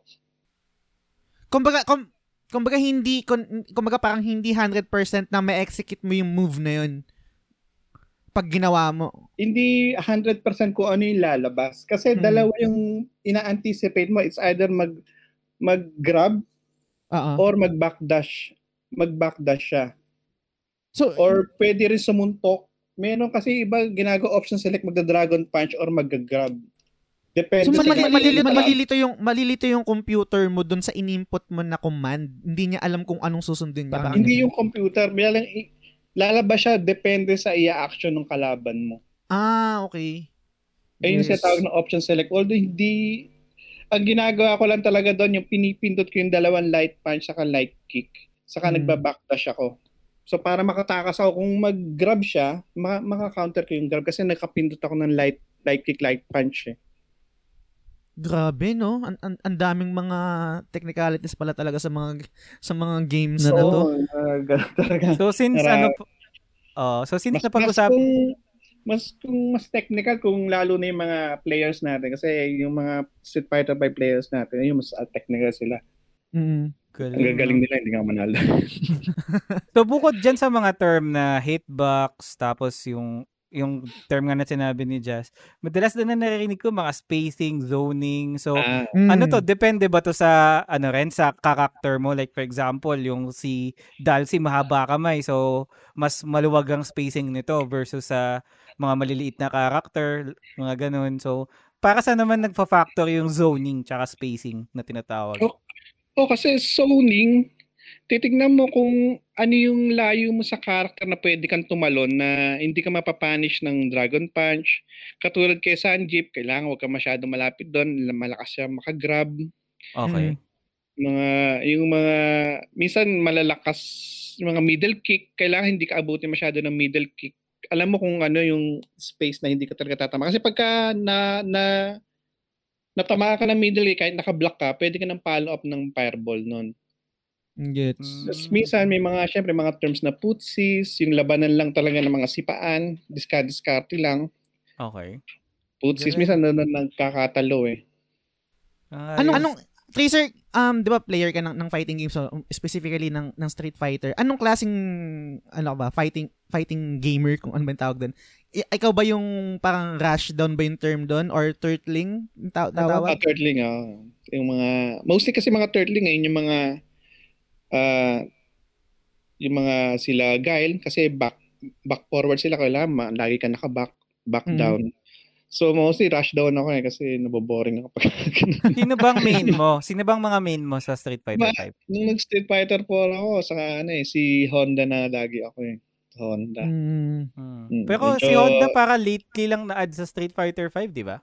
Ah, parang season 3. Season Oh, 3 season siya na, 3. ano. So bago pa siya Kaya na-add, sino nag-start- yung main mo nun? Ah, si, ano, si, si Nash. Si, Ah, si Nash. Si Nash. Yung mga yung mga yung mga characters na yun na nababanggit mo, depend paano ba? Paano ko ba iano yung paano ko ba iano yung question na to? Gusto ko sing gusto ko sing i-discuss yung ano, yung combo difficulty. Yung yung combo difficulty conforme siya sa character, 'di ba? Tama ba? Oh, conforme sa character. Or talagang merong character na parang sorry for the term, eto yung pang casual kasi madali lang yung combo niya. Tama ba? May ganun ba? Tapos etong character na to pang advanced to kasi mahirap yung mga combo niya. O katulad ni Ryu, Mm-mm. yung may mga combo siya na may hirap i-execute eh. Maigpit kasi yung mga, yung mga babalik tayo sa frames para Hmm. mako ma-execute mo. Katulad ni Honda, mostly mga 100 hand slap lang, Mm. yung back ano back forward lang Um, hindi ganun kahaba yung ano yung combo Mm-mm. unlike yung, yung mga mostly yung mga may mga fireball mahaba talaga yung mga combo niya kailangan mo talaga mag-practice na mag-practice tapos mga mga depende sa situation Katulad Mm. na pag napapanood sila Daigo, talagang parang Si Daigo. pag natamaan ka ng suntok, alam, napipindot agad nila yung combo, parang feel nila tatamaan ka talaga eh. Parang pagka inisip ko, paano kaya na-combo yun na na-anticipate niya agad? Although yung mga, may mga players tayo na ganoon din naman. So, shoutout sila Rampage, shoutout kay Rampage, kay, kay Blim, ayan, yung mga nakakalaro sa Street Fighter 5. Ano bang estado ano bang estado natin sa fighting games ano Tracer I mean sa sa Philippine team natin ano ba yung kumbaga palag ba tayo ano ba yung ano natin Palag naman tayo, uh, pumapalag naman tayo. Feeling ko, ang kulang sa atin, suporta no ay, all I think Mm. obvious na yung suporta. support. Hindi, feeling ko yung meron, ako na ano ko sa internet natin. ah internet Kasi pag naglalaban kaming sa Street Fighter, minsan nadi- madalas nag-disconnect sila. eh. Ang pangit na internet natin eh. Mm, gets, gets. Yung nabanggit ko kasi yung suporta, ang ang pin, ang pinakapunto ko doon kasi honestly ah, parang hindi ko pwede ko bang sabihin na niche? Parang hindi ganun sa tingin ko ah, syempre out, bilang outsider, hindi ganun kalaki yung following ng fighting game sa Pinas compared sa ibang genre na sa, na shooter, na Dota, ng MOBA, na mobile game. So, kaya nasabi ko na suporta na hindi nabibigyan siguro ng limelight yung mga players natin at, at ng, ng suporta na let's say magkakaroon ng camp, magkakaroon ng manager na matindi, mabibigyan ng budget, etc. So, sa, sa ganung factor, sa tingin mo ba talagang sa, kung, kung bibigyan natin ng hierarchy, medyo nasa baba yung fighting games compared sa sa MOBA, sa sa, sa shooter, etc. Mm. I- i-share ko lang din. Kasi dito rin naman sa Singapore yung mga katulad ni Shen si Shen isa sa sikat na fighting sa Street Fighter. Nag-champion na rin siya sa Evo yung pinakamataas Evo, na yes. fighting Uh, siya yung parang Olympics ng fighting games. Nag-champion din siya. Wala rin naman siyang manager eh. Mm. So, ano siya eh, sariling si na ako nga nung nag start pa siya sa Street Fighter 4, nakakalaro ko siya, nangihiram pa nga siya ng monitor sa akin noon eh. Talagang, tulungan lang, tulungan lang. Sumik, nung nag-champion lang siya, parang doon lang siya na-sponsor na pumunta sa ibang bansa. Mm. Pareho lang din ang situation sa Pilipinas na wala namang manager eh. Ang, kaya lang sumisikat yung, yung Dota o yung Mobile Legends saka ang ano ba yun? Ah, ah, ano ba yun? Valorant. Eh, yung mga, yung mga barilan, yung mga Counter-Strike, di ba? Ah. Kasi madali eh. Kahit that time, bawat kanto mayroong PC rentals para ma- makalaro ka, may makakalaro ka. mm. Ang Mobile Legends, napaka-easy. Basta may cellphone ka lang, matututo ka na eh. Totoo. Ang fighting games, hindi eh. Kailangan mo ng arcade stick, kailangan mo ng console, time, kailangan mo sa bahay ka lang. Eh, yung mobile, kahit nakaupo ka, kahit namatae ka, di ba? Totoo. Pareho lang naman, nagka, nagkataon lang siguro sa Singapore, mayroong siya na sobrang, sobrang galing niya na isang karakter lang bigay mo sa kanya ngayon, bukas magaling na siya. May taong ganun, no? Meron, naniniwala, meron. na, na, na, naniniwala ako na meron talagang taong gifted na na talagang skill, talent, genius level pagdating sa mga games na ganito. Meron, meron tayo. Katulad yung sila Rampage, ang bilis, ang bilis nila matuto. Mm. Yung mga bago, katulad niyan, yung Dan, malamang magagaling na sila. Parang one week pa lang yata lang. Malamang magagaling na sila dun eh. Totoo. Eh ako, eh, hindi na ako nakakalaro masyado eh. Eh, meron magagaling talaga. Hindi lang time, medyo may talent din talaga Mm. involved. Kayo ba? Ano mga inaano nyo? Tekken ba? Ano? Ako kasi halo eh. More on, ang favorite ko pa rin, yung mga tipong ano 3 versus 3 like Marvel versus Capcom tsaka Hmm. ngayon ko lang din naalala King of Fighters yan isa yan sa mga kinakaadikan ko noon dati sa BG1 98 99 2000 na ano na King of Fighters. Ganun ang ano ko eh. Tekken kasi para sa akin is accessible siya in a way kasi pwede mo siya i-button mash. I don't know ah. Baka may mga nakikinig na Hindi, I, I agree. Agree rin I ako. agree, dun. I agree. rin ako. button mash siya Mm. na ano, hindi man si Eddie gamit ko, pero may mga character ako na um like, like for example, si Miguel, ginagamit ko ay si Miguel, si Eddie, tapos Si basta Lily, si din Li- siya eh. yes, si Si Lily. Lily. Si Lee. Si Steve. Si Christy, parang Eddie rin yun eh. Oh, si Christy. Tsaka si Huo, Huo, Huorang. Yun, si. Huorang. Yun yung mga ginagamit ko dati na pumapalag kasi madadali lang yung combo nila, ganyan. Pero yung Street Fighter talaga, for me, is, yan isa sa mga una kong games sa PS4, Street Fighter 5 in general. Ang hirap Mm. lang niya kasi yung online, yung yung parang unlimited pa yung option ng game that time kasi Hmm. parang vanilla, wala pa yung arcade edition nun.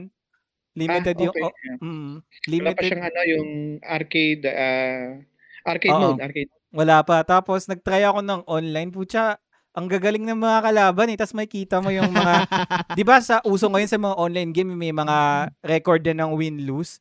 Oo. Putya, parang natatakot ako eh. Kasi syempre casual gamer lang. Nag-try ng online, rank pa, di ba? Tapos Oo. makikita mo yung next na challenger mo, putya, oh. Number of wins, 1,102. Tapos ikaw, zero win, zero lose. Wala eh, mina, minama lang ako eh. Hindi ba yun na may mismatch yun pag ganyan? Meron namang ano, may mga rank, Matchmaking? depende sa rank, oh, depende sa rank mo, ibibigay din naman sa'yo medyo high ng konti o ka-level Mm. mo. Minsan ganun din naman yun eh. Minsan okay lang din yun kasi ang, ako pagka nakita ko mat, kaya katulad nila, nila Rampage sa ni Blim, malalakas talaga sila. Oo. Ang iniisip ko lang, experience, saka wala namang bayad. Hindi naman katulad nung dati sa arcade, nung buhul ka ng token eh, di ba? Tatagal ka pag binigyan ka ng token sa nanay mo, eh, at least ngayon libre lahat. Laro-laro Totoo. lang. Pero, pero sige, matanong ko na lang, no? Since pag-usapan natin yung mga online play, ganyan. Um, sa mga sikat na, ano, na mga fight, mga pro na fighting gamers, ika nga, hindi ko alam din yung term. Ah, may nakalabang ka na ba na, ano, na masabi natin na medyo nakilala talaga sa fighting game community? Like, for example, si, I think, sa, I think yung mga medyo sikat sa abroad na Pinoy, si Filipino Champ. Yung mga Ah, ganong, mga ganong level. Naka, nakasubo ka ng lumaban ng mga Justin Wong, mga ganong level na, Hindi, wala. Kasi US sila eh. ah, Hindi okay. kumo-connect eh. Ang, ayun nga, nakakalabang ko yan, si Sean lang. Minsan nakakonect kami online. Yung Mm. ano nga, this since sa Singapore. Pero malabo kung makuha ko yung US. Maglalag yun sigurado. Layo eh. Sa ping, Mm. no? Sa Pilipinas, Mm. sino yung pinaka, ano, pinaka, masasabi mo, rival mo in terms of sa mga pro players na, May mahina ako, hindi ganun kalakas. Dati, alam ko si Angry Onion, nakakalabang ko siya dati sa Street Fighter 4. Before pumasok ako, mga 8 a.m., lagi kami may session. Ngayon, malakas yun. Hanggang ngayon, Mm. malakas pa rin siya. Shout out Angry Onion. Ah, ah, ano siya, iba talaga. Kahit Dalsim yan, lakas. Lakas. Mm. Laging ano. Pero sa Pilipinas, katulad ni AK, di ba? AK, Tekken. mm. Ayun, Ito ba yung eh, eh, medyo bata? Oh, yung bata. Oo, oh, nakita ko na. Oo. tubad ni siya nag-champion sa Southeast Asian eh, no? Kaya, ayun yata, hindi rin eh, hindi siya madalas mag-online eh. Mm. Mm. Naalala ko pa isang topic, no? Related din sa online. Kasi ngayon, sa, like for example, Street, Street Fighter 5, nagkaroon na ng meta kada update. So, di ba nagkaroon ng adjustment period? Kasi, for example, yung move ni ganito na nerf sa update dahil na, na-prove nila na malakas. So, ngayon, dati kasi wala namang ganun eh. Kung ano yung version na ilabas sa arcade, yun na yun as is eh. Ngayon, mayroon na tinatawag na meta eh. So, tingin mo ba mas mahirap mag-adapt sa fighting games ngayon kumpara dati? Kung let's say, gagawin mo siyang career or gagawin mo talaga siyang passion, mas mahirap na ngayon kasi may meta na tayong tinatawag. Hindi, um, mas okay ngayon. Kasi minsan Mm. binibigay na nila yung mga, pagka may update, sinasabi naman nila kung ano nangyari, updates. Nandiyan na rin yung mga frames. Yung Mm. pinag-uusapan, binibigay na rin naman. Eh, compare naman nung araw ng arcade, di ba? May, in- may infinite combo. Kasi hindi ma-update eh. Di ba? Oo. Marvel's Capcom, may infinite combo. Nakakasaro rin. Parang pag naipit ka gano'n, manonood ka na lang. Papatay, papatayin ka na ni Wolverine, di ba? O ni Mm. Magneto. Although hindi ako nakakalaro na naiinis ako kahit ako nanonood lang eh. Kawawa eh. Mm. Ayun ang problema ng araw, walang update. Ngayon, wala hindi na uso infinite combo kasi nga may update. Mas Mm. ma Yung, yung, yung combo ba ni yung combo ba ni King sa Tekken infinite din yun? Yung infinite, infinite na takedown takedown ba yun? hindi ma makokontra mo minsan yan pagka Ah, nakakontra siya. pag pumindot ka na lang na pumindot ng kung ano-ano mawawala yun eh. Mm. Kasi yung nabanggit kasi ni ni Del kanina, mag ano magpipiggyback lang din ako doon, balik ko lang saglit. Which is yung sabi na parang button masher. Kasi sa naglaro din ang kumbaga parang ang favorite ko na fighting game talaga is yung Dragon Ball GT kasi sobrang nostalgic sa akin noon eh. Yung time na pag nag-super kayo tapos pwede mong sagutin ng isang ay ng ng Kamehame Wave tapos pwede mo rin sagutin ng Kamehame Wave tapos parang pabilisan kayo pumindot. Oo. Oo. Tapos kung sino Yung yung, final bout to, di ba, sa Oh, PS1? final bout. Mm. final bout. Yun, paborito ko yun. Tapos yung sinasabi kasi ni Del kanina na I think p- nag-agree naman tayo na sa Tekken pwede yung maging button masher. Kasi ga- na, ganun din yung ginagawa ko pag kalaro ko yung mga kaibigan ko. Nagbo-button masher ako. Kadalasan gamit ko si, si, si Steve or si, si Lily, yan, mga ganyan. Tapos nananalo naman ako. Parang binabalik lang ako sa reality pag meron akong kaibigan na talagang magaling na hindi mo pwedeng i-button mash na marirealize mo, ah, okay, Tama, tama yan. Oo, hindi pala talaga. Kasi pag kalaro mo, pareho lang kayong bano o dami, kami, kunwaka kami ni Del, pwede tayo mag-button masher. Pwede, pwede talaga eh. Mag, pwede talaga tayo maglaro eh. ba? Para, para pag, mal- pag, pag kinalaban mo yung magaling, hindi na talaga mag, parang iaano sa'yo na, okay, eto na yung reality ng, ng, pagiging, ng skill mo na hindi ka talaga magaling.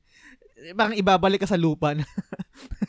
Kasi ka. alam nila kung anong mangyayari ngayon. Yung 10 hit combo, alam nila yung susunod na move. So, kaya nila i-counter. Down forward lang, maka-counter ka na. Sa Totoo. Tekken. Hmm. gusto kong mag, gusto kong itanong sa ito ano Tracer no dahil nga parang ito yung pinaka main game mo sa sa fighting game which is Street Fighter gaano katagal yung ginugugol mo sa sa ano sa, sa training kung maga 'di ba meron yan yung parang magti-training ka mag-ano ka ng mga combo input input etc bago ka let's say humarap sa challenge talaga or kalaro talaga na na tao Ga- gaano katagal yung, yung yung proseso nun? Kasi kunwari ako player ako ng RPG wala naman akong ganun eh. hindi ko naman hindi ko naman kailangan mag-practice eh. Kumbaga hindi naman siya ga- hindi naman ganun yung yung genre na yun eh. Hindi na walang walang mechanic na ganun. Dito sa fighting games I think maliban dun sa paglalaro mo na meron kang kalaro meron ding ginugugol na time doon sa parang training na yun nga nag-input ka ng mga combo. Ga- gaano katagal yung ni-spend mo na time doon Nung wala pa yung family ko sa Singapore, kasi dito na sila, mm. ah nagte-training ako at least 2 hours per day. Ah, On a single character? Tapos may, oh, lagi ako kasi hindi ako namumultiple character. Sayang oras eh. Pagka nag Mm. ano eh. Ah, Hmm. Yun, 2 hours per day, laro-laro, tapos training. Pero ngayon sa Street Fighter 5, parang tinatamad na ako mag-training, go na agad. Kasi alam ko naman yung Ah. ano eh, yung basic eh. Bahala na. Parang, kanya naiipit na ako sa character na to. Doon pala ako magte-trace. Ah, ito pala ko. Ngayon, madali na rin. May YouTube na eh. Oo. Yes. Kasi parang, ito yung, paano mo yung combo nito? Ah, Hahanap ka lang, bread and butter of Makikita Mm. mo yung mga combos Mm. ng gusto mong character. Ay, naaralin mo na lang. Hindi katulad nung araw na talagang Google eh. Yung- Pero yung mga high level talagang Google sila pag nakikita mo sila nagte-training. Gets, Pero gets. ako, tamad ako eh. Tapos may isa pa akong tanong, Tracer, kasi gusto kong i-relate sa ito. Meron akong realization lately na hindi, hindi, hindi naman sa pagbubuhat ng sariling ng bangko, no? Nung, nung bata ko, I think magaling ako maglaro ng ano, ng, ng platformer. Yung mga Mario, mga, let's say, mga Metroidvania, mga ganyan. Ngayon na matanda na ako, parang feeling ko may nagbago or parang bumaba yung level ko sa parang eye-hand coordination. Ikaw ba na-experience mo yun na parang napapansin mo na, ay, parang kumaga parang labas na tayo sa prime years natin na nakakaapekto na rin sa skill natin sa paglalaro. Meron bang meron ka bang ganun na ano, na Mm, experience or talagang magaling ka na talaga kahit anong mangyari? Yung eye eye and hand coordination, okay pa Mm. naman. Mm. Pero katulad nga sinabi ni Del kanina, yung tiyaga. Mm. Pumapasok doon yung tiyaga na feeling mo, tinatamad ka na rin minsan maglaro yung, yung time. Iba Mm. eh, iba na. Hindi ka na nakakapag-practice. May tinatamad ka na rin mag-practice. Pero yung eye and hand coordination, andun pa rin naman. Kaya ko pa. Mm. Yung time at saka yung tiyaga na nawawala na pag tumatanda. Eh. Saka pa- kung kinarir mo, kasi may objective ka. Kasi minsan doon ka nakikita eh. Pero kung casual lang, laro-laro lang at di ka naman talaga ano, tatamarin ka na rin. Mm. Gets, gets. Isang question pa, sorry. Ituhog ko na rin to. Last na, bago iba to kay Del. Gaano ka-relevant yung ano, yung story sa fighting games? Kumaga, nag, big deal pa ba yun o wala na? Kasi fighting games naman to eh. Pero I think meron, meron mga story pa rin, di ba? Yes, yes, yes. Nung lumabas Street Fighter 5 ay na-issue eh. Wala siyang arcade, walang story. Mm. Hindi katulad nung Tekken, nandun yung story. Ako, hindi eh. Wala, Yeah. para sa akin, wala na akong pakialam sa story. Gusto na magsuntukan lang sila, matalo ko yung kalabanan. wala eh. about the combos, parang ganyan. Hindi, wala. I think ang nag-start yata ng Mortal Kombat. Although yung Street Fighter, Street Fighter 2, pagdating sa ending, parang may istorya, di ba, pag natapos mo. Kasi yung iba ginawa nilang big deal yun eh. Kaya Mm. kung bakit, ewan ko sa inyo, ako nung lumabas Street Fighter 5 lang ba siya? 16 characters lang yata eh. Oh, konti. less, uh, di ba? Mm. Akin okay lang eh. Tas yung nung dadagdag may bayad. Mm. Kung ayaw mo mag para sa akin, kung ayaw magbayad, wag mong gamit, wag mong gamitin yung mga characters na. Di- Meron ng 16 eh, doon ka mag-concentrate na lang. Pero kung may trip ka ron, doon ka lang magbayad. Pero wala nang pilitan eh. Iba ginawang big deal yun na, ah, ano ba naman Hmm. yan? Nung araw, pag tinapos mo, ma-unlock na eh. Ayun yung binibig deal nila. Dahil may arcade mode. Ah, So, i-unlock yung mga characters. although ayun, eh, isang ano ko, yun lang, bakit walang arcade mode. Pero yung story sa akin, wala yun. eh. Wala akong pakialam Hmm. sa story. kahit kunwari may bagong character katulad ng 'di ba si Josie sa atin no. Yung kung meron ba siyang pinakita na kahit ma- maiksing animation man lang or cinematic para sabihin kung ano yung background story niya, kung paano siya na-include dun sa sa Street Fighter, wala wala nang ganun ganun. Good Ending meron. Kaya, may ending ba? Sa ending ng Tekken 7, parang meron. Kasi lahat naman ng characters sa Tekken, pag natapos mo yung like, story mode nila, meron silang para Mm. mga one minute ending sequence na ano CG, Mm. CG ano, CG generated naman. Pero in terms of Ah. intro, backstory, I don't think na meron. Ah, Mm. Kala ko kumakain ng, ng Jollibee si Josie. Kaya, kasi di ba, ay, ay naman na, si Harada kasi, Oo. nagustuhan niya yung Jollibee. Kaya niya Hmm, inad si kaya- Josie. Kaya, kaya na-add niya si Josie. Kaya ang, Mm. ang, ang chismis dati, magkakaroon ng ano, ng ng Jollibee na costume o ano ba tawag doon? Or Yung stage. parang, hindi, yung ano, parang papalitan mo lang yung costume ng isang karakter tapos magiging Jollibee siya. May, ta, may, Ay, yung nabibili sa Tekken, 'di ba meron ganun, parang binibili-bili yung mga. oo. Hmm. Kala ko. Yeah. Kasi favorite niya talaga si Jollibee na, na inaano pa niya yun eh. Tinutweet pa niya eh. Na-memes niya yung Jollibee. Namimiss yung Jollibee. Kaya na, na-born si Josie Rizal. May Jollibee ba dyan sa Singapore? Tracer? Oo, sampu na. Nice. ah, talagang Sampu. ano, mabenta na si Jollibee dyan. Dati yan yung yan yung dilemma ko, yung nasa Korea ako, eh, putang ina walang Jollibee dun, boy, parang parang mamamatay ako. nung, nung, nung nag, nag-work kasi ako before sa sa South Korea. Talagang walang Jollibee. Oo, tang ina yung ma- ay, Diyos ko po. Anyway, nung pag kaya nung pag umuwi ako dito sa sa Pinas, talagang everyday breakfast, lunch, dinner Ano ka nandun sa, ano, sa Korea? Um 2014 hanggang 2019. Talagang ano na yun, no? Sikatan na ng K-pop, no? Mm, pero hindi pa ako ganun ka ano, hindi pa ako ganun. Actually, matagal na akong fan ng K-pop, eh, SNSD pa lang. Ang bias ko doon is si Yuna. Anyway, ah, pero nag-stop ako. Pero ngayon lang ngayon lang ulit ako bumalik. Ngayon lang parang ako naging addict. Parang patay na patay kasi ako sa Blackpink ngayon eh. Talagang hindi ko ma-explain. Pero anyway, bakit ah, fan ka din ba ng ano ng K-pop? Hindi naman. Oo, kasi nag hindi, mo- mostly kasi nandito sa Singapore, walang magawa. Hmm. Nanonood ako ng mga ano eh. uh, K-drama. May sassy girl yung mga ano muna. Hindi pa sikat ng Ay. K-pop na, yung mga 2001, Oo. di ba? Mga drama pa. Mm. Kasi nga, SN, SNSD, you know, Oo. bias ko ron si, ano, si, ano, si, Tiffany. yun eh, sino nga ba yun? Yung pinakabunso. Jessica. Na eh. So yun, so yun. Ah, so yun, ah, so yun, okay. Kaya, ayun. So, ngayon, Red Velvet ako. Anyway. Nice. Si Sul, si Sul, Sulgi naman ako doon sa Red Velvet. Susulgi. Hindi ako Ay, di makarelate. Hindi makarelate si Bell. sorry, sorry, sorry. sorry. Alam ko lang Wonder Girls eh. si Sohei. Tangina pag usapang K-pop kasi talagang parang nagzo-zone, nagzo-zone ako eh, no? Parang wala. kaya ko makipagkwentuhan doon eh. Kahit ano ko, mas lamang ako sa K-pop dito. eh. Sige, sige. Balik muna natin sa fighting games, no? Okay, sige, sige, sorry, sorry. Hindi, okay lang. So, in terms of sa, ano, no, mga, mga tips para sa amin na hindi naman ganun kagagaling, um, ano bang, ano ba yung mga tips na pwede mong ibigay para sa, let's say, mga casual gamers para kahit pa paano mag-level up yung experience nila? Gusto ko mag-focus sa dalawang factor na personally is nagiging dilemma ko. One is pagpili ng main kasi 'di ba sa lahat ng fighting games may mga kanya-kanyang stereotype yan eh like may character na projectile, may character na puro grab, may character na speed, yung ano, ano ba ang character type yung pwede mong i-recommend sa mga casual gamers lang? Tsaka, Hmm. ang isa sa dilemma ko sa fighting games is yung pagbablock. Kasi kapag nag-umpisa na mag-combo yung kalaban ko, mapa Tekken yan, Street Fighter, kahit na naka-hold na ako dun sa back para mag-block siya, is na break pa rin nila. So, paano ba ma-overcome yung gano'n na para pag nagsimula na mag-combo yung kalaban mo is kahit pa paano makapag-block ka ng consistent, hindi yung na pick ka ng isa, dedire-diretsuhin ka na niya hanggang maubos yung buhay mo?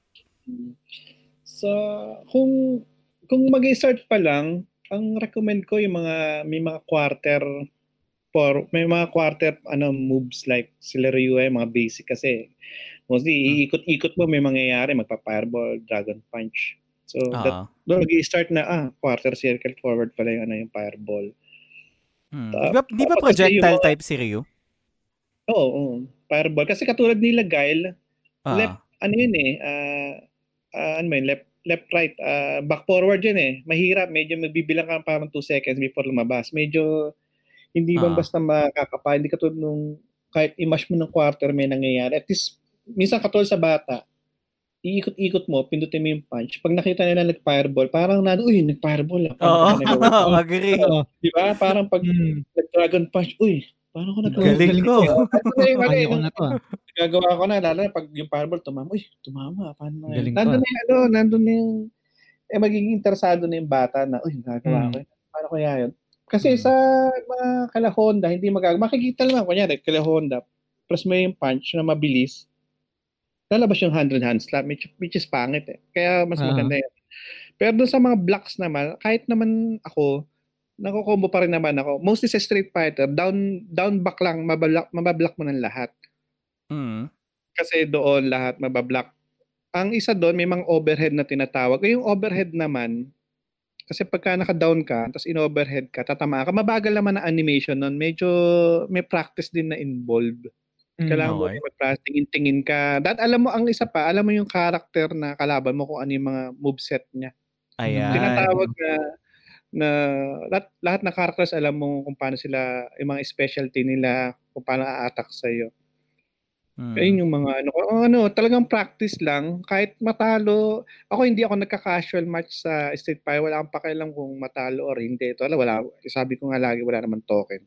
Mm. Kahit matalo, kahit ma-perfect ako, wala akong pakialam. Kahit nga ilagay mo sa YouTube na na-perfect mo, okay lang naman sa akin. Wala na hiya-hiya. Question ako, Tracer. Big deal ba sa'yo kung asan yung position mo? Kung, di ba kasi nung bata ako, parang gusto ko lagi player 1 ako. Hindi pwedeng player 2 kasi an, pa, nahihirapan ako sa move. Kailangan player 1 ako. Parang, sa, parang mas kaya ng utak. Parang mas, mas nag-register sa utak ko yung move pag Nasa nasa, player ka. 1 ako. Mm, ik- ikaw ba, Tracer? May ganun ka ba? Ay, syempre, wala na kasi alam ko ng lahat ng ano eh, kahit sa ano eh, left or right eh. Mostly Mm. kasi pag nung nagsisimula tayo, mas sanay, laging nagpe-player one lang tayo eh. So Mm, yung quarter circle forward, mas sanay tayo na galing nasa left. Ngayon kasi pwede ka na mag-practice katulad ng Tekken. Meron tinatawag na pwedeng mag-mirror na nasa kanan ka na mag start Mm. Sa, pwede ka ma-practice sa kanan. So, Gets, gets. ngayon hindi na dapat big deal yun lalo na sa mga matatagal na. Mm. Mm. Meron ka bang tinatawag na parang tier list when it comes to fighting games? Though alam na namin yung number one mo, nasa S tier mo, Street Fighter. So, i-check din naman natin sa'yo yung mga tier list mo in terms of other franchises. May ganun ka ba? Meron, katulad ng nasa top, syempre Street Fighter and Tekken. S, S tier din ang Tekken sa'yo. Oo. Mm, nice. So, Yung mga iba naman na notable din na baka interested din yung mga listeners natin. So, so siguro mga pangalawa ngayon, ah, yan, yung, ah, yung Dragon Ball Fighters, maganda siya. Nice. Ganda ng Mm. animation nun, no? Oh, lalo na yung mga gimmick, mga gimmick ng characters pag matatalo Mm. based sa manga o sa anime ginagawa nila. Mag magaling talaga yung Mm. maker nun. Arxis, But- magaling silang gumawa eh. Mm. Ah, Ay, oo. Ano pa ba? Yung, ah, yung ano nga, yung fighting layer, medyo mababa na siya. Siya yung dating Street Fighter EX eh. Medyo sinusupport ko rin siya. Okay. Ah, SNK, SNK mababa sa akin. Hindi ako, sorry, hindi ako ganun ka sa SNK. Mm. Hindi. Pero mostly talaga Tekken, Guilty Gear. Yan, nasa pang, pangalawa din. Nasa pangalawa. Guilty Gear yung parang may mga fatality rin, eh, no? Tama ba? Hindi, hindi, hindi. Ano yung mga moves nila na mga ano, yung mga lu- malulupet? Rock song lagi yung stages nila. Mm. Tapos di ba parang may mga super doon na mga, ang gaganda ng mga animation, ganda ng mga drawing. Tapos parang mga brutal din. Tama ba? Or- Parang ano ata yun eh, parang Jojo, yung tipong may mga, Eh, oh, parang Jojo na may mga summon sila na Mm. sino sumasama sa combo, yun ata yung Guilty Gear eh. Yun. Hindi, parang Street Fighter din naman siya eh. Kaya lang, mas, ang ganda ng drawing niya eh. Iba, iba, Oo. talaga, iba, Mm. iba talaga siya. Ano pa Oo. ba, ang mga fighting games na, Naruto. Hindi, hindi ko on sa ano eh. Wala naman sa lowest tier yung mga Naruto. Ah, yung mga, mababayad sa akin. Hindi ako. ano. Mm. Mm. ano pa ba yung mga usong Demon Slayer, di ba? Magkakaroon din ngayon. Parang Naruto style din. Yung Demon Slayer. yung Ganda ano ng animation no nun eh. Yaiba, Yaiba no? Ano, Ah. pansin pala kayo niyan, no? Si Na- Del. Ako, ako. Ah. Napanood mo yun sa sine eh. Nakakit, Ako hindi napanood pa. ko na, in a way, yes. Pero, um, lagpas na ako dun eh. Manga na yung tinaano ko ngayon eh. Binibinge ko Yung- ngayon. Yung, yung bunso ko, eh, tinakas ko pa sa sine para mapanood eh. Kasi Bawal. R18 siya eh. R18. Eh, Oo. that time 12 years old pala siya, bawal. So, Mm. tinakas pa namin. May ginawa kaming kalokohan dito kaya nakapanood siya. Mahigpit dito sa, mahigpit sa Singapore eh. Kahit nakabili na. Tinit mayroon Mm. kami tinatawag na general ID rito. So, laging tinitignan niya nandun yung edad. Mm, makikita. gets. Mm, galing, galing. Parang alien card, parang ganun. Oo, oo. Mm. Lahat, ah, applicable lahat pa. Kahit saan, ginagamit lagi yung ID na yun. eh. Gets. Nice. So, ayun. So, I think so far, goods na ako sa mga questions ko Mm. for Tracer 1. Ikaw ba, Jas? Mga pa bang gusto Meron- mong mayabal? Yes, meron akong dalawang question pa bago yung, bale, isang isang question tapos ah, yung last question ko yung parang overall thought sa sa sa fighting games no. Yung isang question ko is ah na, nahapyawan na rin naman natin pero gusto ko rin malaman kumbaga parang kamusta yung community naman ba ng fighting games dito sa Philippines ano sa Tracer. Ah, oo, ano na siya, healthy. Yung Tekken Mm. saka Street Fighter 5, healthy yung community nila. Nakikita ko, Nice. la, ano siya, lalo na yung Street Fighter 5, malaki siya. Mm. Pero mas malaki syempre yung Tekken kasi ayun talaga yung Second sikatan country nga daw tayo sa... Tekken Ah. country ayun, Tekken country tayo. Eh kayo pala, ah, Singapore ako eh. Dito sa Mm. Singapore ako eh. Dito, Mm. King of Fighters to eh. Yung bansa na to. Ah, King of Mm. Fighters. King of. Fighters dito eh. So, maara naman, lumalaki na siya dahil syempre dahil online, lalo na nasa bahay lahat. Kaya naglaban-laban sila. Ano, I, I hope na Goods naman. um, mag, mag-excel tayo.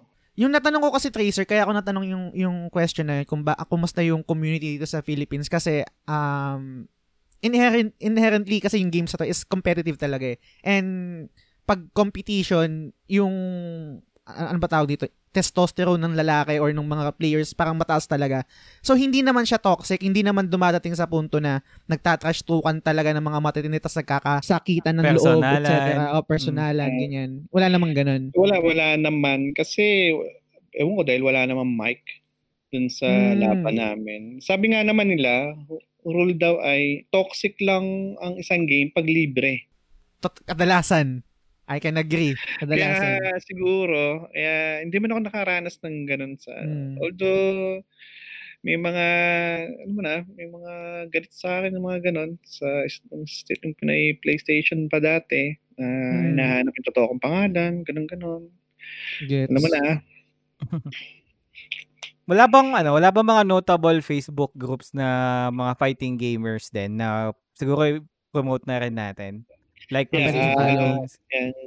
Street Fighter 5 Philippines, Ah, meron. Okay. meron, may Tekken Philippines. Yung Nice. I, I, I think si AK may-ari nun eh. Si AK may-ari nung Tekken na Nung Tekken. Philippines. So, Mm. eh, magkakasama naman. Galing. mm, doon lang, tambay lang. Meron, kung ano, kung may nakilala kami, kasi mas mabilis yung yung communication pag nasa group chat eh, yung messenger sa Facebook. So sinasama namin lahat ng ano doon na, na mga may hilig sa Street Fighter. Doon ka ganda ano, niyan. Mm. May Yun community rin rin kayo sa talaga. Tekken, medyo hindi ganun ka hindi ganun ka active. Mm. Kasi Street. Fighter active naman yung messenger, effective yun. Tsaka yung yung i- i- ituhog ko na rin no. Yung grupo nyo rin kasi no, parang ang, ang ganda lang din. Kumbaga marami kasing kumbaga parang sa mundo ng internet napakadaling maging ano kupal eh, napakadaling maging toxic. Mm. Parang good job sa inyo lalo nila Daryl na parang na-maintain nyo na walang lumulusot ng mga meron siguro mga iilan na toxic pero na moderate naman doon sa group nyo na PlayStation ano PlayStation Philippines. So shoutout sa inyo sa mga admins tsaka sa mga moderator ng page. Yeah. Uh, thank you kasi we see to it na kasi wala kaming ano buy and sell. Mm. Mm. O kaya siguro hindi ganun ka-toxic yung group. Saka mostly ano eh, maraming masipag na mod saka admin. Saka yung role namin, basta pag nagbenta ka, block ka agad. Kasi Mm. nandun na sa maigpit kami. Talagang sinusunod nyo yung rules, no? Kasi may pinanggalingan na rin ako before na groups. Eh, kasalanan ko rin naman kung bakit ako na-block. Kasi ah parang, kunwari, ang rule nila bawal mag-share ng um, PlayStation 1, PlayStation 2, Playsta- PlayStation 3. Ang kailangan lang PlayStation 4. Parang kasama sa rule nila na pag nag-share ka ng games na na hindi related sa PlayStation 4, mabablock ka. So, doon ako na-block. Sa, I think sa ano, P- PS4 enthusiast before, na nag-share kasi ako ng game na um, game sa PS2, which is Final Fantasy 10. Akala ko lulusot siya kasi meron ding game na FF10 sa PS4 na parang na- na-port siya. So, so ganun yung ano. Pero anyway, um, ano naman yun, side story lang. Pero natutuwa ako sa inyo kung paano nyo pinapalakad yung, kaya lagi ako nakafollow doon pag meron kayong, meron kayong mga ano eh, meron kayong mga topic na talagang na-engage yung mga nakafollow sa page nyo eh. Lalo na pag mga nostalgia topics, talagang nag nag engage ako eh. Mga, kunwari, mga RPG, mga, ang favorite game mo ng PlayStation 1, ganyan. So, sobrang, sobrang saya. So, shoutout sa inyo. Good job. Oh, thank you, thank you. Ayun nga. At least, ayun nga, tinanggal na yung buy and sell para more on game, ah, ano kami, discussions. Mm. Mm. Kaya, ayun, tumagal. Ayun nga, medyo malaki na rin yung community. Tsaka yung libreng, ano, yung libreng hiram project nyo, sobrang solid nun, boy. Sobrang, so, sobrang so- galing nun. Meron pa rin ba hanggang Talagang- ngayon nun? Meron, meron pa yan. Meron kahit pwede ka rin manghiram ng PlayStation 4 eh. Ikaw, game yung nahiram mo eh, di ba? Ako, nakahiram ako ng ano, Resident Evil 3, tsaka yung Shadow of the Colossus. Ako yung napili ni Nida. Actually, napili nyo, napili nyo yata. Kasi parang siya, pinag- siya, siya yung nagde-decide. Ah, siya yung Kaya nagdi-decide. ano, no? pagka ano, titignan niya muna yung qualifications. Mm. So, Thank Thank you yun. sa pag-appreciate. Sobrang solid kasi talaga. Member ka ba ng Del? Um, ang dami ko kasi PlayStation groups eh. But I think member ako. Pero syempre dahil sa dami rin ng lumalabas sa ano ko, sa malabas sa, Sa feed, feed. ko, para minsan Ah. di na nagpo, nag lumalabas yung post from from like as particular page. Pero for sure member ako Mm. kasi nung time na active ako sa PS4 talaga, hindi lahat na halos ng alam ko na groups na salihan ko. Mm. But I'm sure member ako ng ano na yun, ng group na yun. Na ano lang, Nice, na nice. pewan lang. So, yun. I guess, doon na tayo sa last question mo ulit, Jess. Ano ulit? Mm.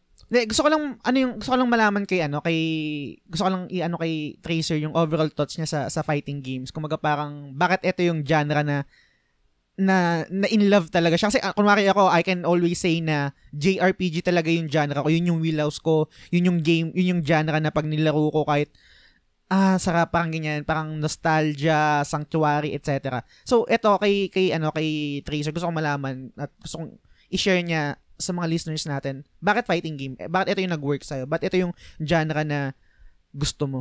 Uh, iba eh. Iba yung pagka nakakatalo ka ng kalaban, lalo na katabi mo, lalo na kung nagdadabog na eh. eh. Iba yung feeling eh. Sarap eh. Saka nakakatuwa yung iba't ibang power ng iba't ibang characters. Talagang na-entice ako na, ah, ayos ah. Okay Mm. to, ibang gimmick. Kaya doon ako although syempre platforming pa rin dahil sa Mario, pero talagang mas angat yung fighting games. Talagang iba, iba, pagka magaling ka, tapos nambugbog ka na, minsan nagre-rage quit din ako pag natatalo, minsan nabato, na, nabato ko na yung arcade stick. Siyempre, part yun. At least pagka na, napipikon ka na, ibig sabihin seryoso ka na sa game. Kasi napipikon Mm. ka na, eh, ayaw mo patalo doon, nandun na yung, ah, magpa-practice na ako para hindi mangyari sa akin to, ganun, ganun. Totoo, totoo.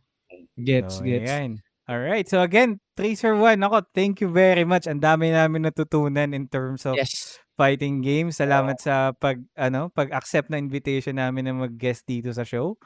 Yeah. And yun, meron ka ba mga gustong i-shoutout pala? Ah, ah, ayun, shoutout sa PlayStation Philippines group. Ah, kung hindi pa kayo naka-join, join kayo doon. More Yes. on game discussions doon. Yes. Ayun, ah, ayun lang. Wala na ako siya shoutout.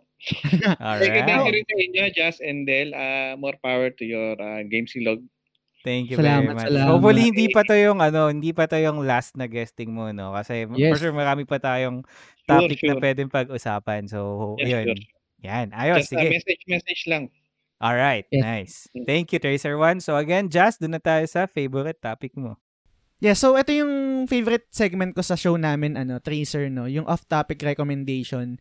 Dito yung segment na nagre-recommend kami ng kahit na ano, basta hindi related sa video games, movies, um, series sa Netflix, artist, songs, YouTube channel, etc. Kahit ano, pagkain, etc. Kahit ano. So, dito namin nilalagay yung segment, segment na yun. So, sinong gusto nyo muna? Ako ba? Or Del? Or Tracer? Okay muna. Titignan ko kung ano yung ano nyo. Ah, sige. Sige, si Jazz muna.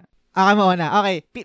I think ito yung pinaka-unique ko na recommendation kasi la- lagi, bawat episode, ang parang nare-recommend ko, um, kanta, shows, sa Netflix, movie. I-recommend ko ngayon kasi I can finally say at confident ako sabihin na sobrang goods yung product na to. Um, before kasi nung start last year, nung pandemic, syempre nag ano work from home setup na. Ang gamit ko lang na table is yung monoblock, yung parang plastic lang na nabibili sa ano, sa Mm. kanto, sa mga palengke-palengke ganyan. Tapos iniisip ko kung mag invest ako sa table na pang gaming or parang mag-invest ako medyo kung medyo mas mahal is yung table talaga na parang yung um, kahoy na matigas yung parang ganyan. Tapos, nirecommend sa akin ng kaibigan ko itong brand na to which is um, Lifetime, kung familiar kayo. Lifetime. Ito yung ah, ito yung ito yung mga table na natutupi, na plastic siya pero sobrang kapal. Sobrang kapal niya. So a- akala ko kasi before um kasi nirecommend to ng kaibigan ko. Sabi ni, "Oh, goods yan, boy. Try mo." Plastic siya pero sobrang kapal niya. And kaya niyang kaya niyang i-support yung mga kung naka-dual monitor ka sa dalawang CPU na pwede mong ipatong, kaya niyang i-supportahan yan. So, lak, ano, parang na- nakakatuwa kasi hanggang ngayon wala pa ako nagiging issue. I think magwa one year na to. Gamit ko siya ngayon. Tapos, pwede, ko, pwede rin gamitin, pwede rin gamitin to sa, sa handaan. Kung, kasi, All-purpose ika nga. all purpose to, kung parang tatanggalin mo, pero syempre, hindi mo nagagawin, syempre, sobrang hirap mag, ano, eh, sobrang hirap mag setup eh. Pero, I think may, meron kasi yung mga gaming, mga gaming table na nakikita ko ngayon sa mga, sa mga, um, streamers or sa mga marketplace na I think medyo overrated para or tap, tapos overpriced para sa quality na or sa para sa usage na binibigay nila. Yung parang maliit lang na ganyan na ano tapos isang monitor lang yata yung mag-fit doon tapos ang presyo 4,000 parang ganyan. Ito nabili ko lang to mga nasa ano eh 4 4,000 yata or 4,500. Tapos ang lawak ang Pwede mo lapad map- niya. mapakita sa amin. Kahit, nga. kahit yung side lang. Magulo eh. Saglit lang. I-ano ko yung camera. Ah. Para sa mga nanonood nung episode na to. Yan. Para makita lang namin itsura. Kahit pa paano. Kung Ay puta. Makalat yung ano ko ah. Makalat yung table ko. Ah, okay. Days Gone. Joke lang. Days ka. Ayan. Ah, okay. Hindi siya plastic na plastic. Plas- plastic siya pero makapal. Sobrang Right. kapal niya. Hmm. Tapos ang ito, luwag ah. So yung Dalawang siya. monitor na kasha dyan. Dalawang monitor. Itong isa, isa, dalawa. Tapos yung CPU ko sa trabaho. Yan, mga one piece na makalat. Okay. Tapos, CPU ko na, computer na sarili kong personal, tapos PlayStation. Medyo magulo, ma- makalat lang talaga yung table ko, sorry. So, sobrang tibay niya, boy. Tapos, maka- malapad siya nga, tapos na-fold siya. Ibig sabihin, kunwari, maglilipat ako nung, yun, maglilipat na ako sa Antipolo kasi dito ako sa Tagig. Punta na ako ng, ano, pwede ko lang i-fold to, tapos ibabiyahe ko na, goods na. So, ang, ang punto ko lang is, para dun sa presyo niya, na nasa 4,000 yata mahigit, compared dun sa mga uso ngayon na merong mga RGB na pang gaming table. Pang gaming table talaga. Oo. I think mag-work to sa inyo. Try nyo lang. I-try nyo yung ano. Tingnan nyo sa market. Meron to sa, sa Ace, sa Ace Hardware ko to binili. Ace So, Hardware. Ah, okay. Hmm. Matagal ko na siyang ginagamit. Hindi ko lang siya ni-recommend before kasi gusto ko pag ni-recommend ko, ah, kumbaga na break in ko na talaga siya, matagal ko na nagamit. Hindi ko na, kumbaga parang confident na ako sabihin na goods talaga tong produkto na to. So yun, lifetime yung pangalan niya. Um, I, I, I don't think na ginagamit to talaga sa pangtrabaho. I think ginagamit to sa mga panghandaan. Pero naisip, naisip ko lang or na-recommend lang ng, ng kaibigan ko na gamitin dito pang ti- pang work from home setup. So, yun, lifetime na table na foldable. Try nyo. Check nyo sa Ace, Har- sa Ace Hardware. Yan. Ah, may tanong ako dun sa table na yan. Ay, may tanong. Jazz. Teka Ay, lang. sige, sige. Sorry. Ano daw? Ah, kaya ba dalawang tao niyan? Yes, I think kaya. Ayos. Alam na this. Tapos yung isa basta ano, yung isa medyo petit. Ayun. Hindi, joke lang. Hindi, pero kaya, pero kaya, kaya. Hindi ko pa Ay. nasusubukan, pero kasi yung setup ko dito, eh, ang hirap iayos ng camera ko. Sorry, sorry. Ayan, okay na. Um, ang setup ko dito, yun nga, dalawang monitor, tapos dalawang CPU, PlayStation, tapos yung mga abubot ko ng mga One Piece. Kaya, never, ne- hindi pa siya nalundo. Parang, kayang-kaya pa nga niya, pwede ko pang ilagay yung PlayStation 5 ko dito. Solid siya, hin- hindi siya nagwawabble. Sturdy siya. So, yun. Hi- ano, highly, life, ano, life, lifetime? Lifetime, oh, lifetime. Kasi kasi yung yung presyo niya parang sobrang solid para dun sa sa binibigay niya na, na ano yun, na, Serbisyo. na serbisyo. Compared kung kung mga nag-canvas din kasi ako ng mga gaming table tapos nag-range siya 5,000 I think yung pinakamura na nakita ko. Tapos ang liit lang niya. Parang pang isang monitor lang. Tapos anyway yun. So yun yun. Yun yung recommendation ko lifetime na table so lifetime baka naman kung nakikinig kayo Sige, sige. sponsor So, itong next, ako naman siguro sunod, no? Itong next na to is, I think kilala na to, pero disclaimer lang, hindi po ito sponsored content, ha? Baka kasi sabihin, kaya ako to pinaplug kasi nag-sponsor na sila sa atin. Pero, recommend ko for this week is a vaping product. I'm not sure kung madi-demonetize tayo kasi vaping product to. Ang recommend ko is yung paborito kong vape juice of all time, which is Viscosity White Nectar. So, para sa mga vapers dyan, especially yung mga ah, 2015 pa lang nagve-vape na, malamang alam Mm. na itong brand na to. Ito, honestly, mula noon hanggang ngayon, ito lagi yung go-to brand ko. Kahit sabihin natin na ito yung isa sa mga medyo premium na brand ng vape, ng locally made na vape juice sa Pinas, eh, talagang mula noon hanggang ngayon, hindi ko binitawan to. Kahit nasabihin natin na nagpalit na ng lasa or para medyo tumabang siya, for some reason, hook ako dito.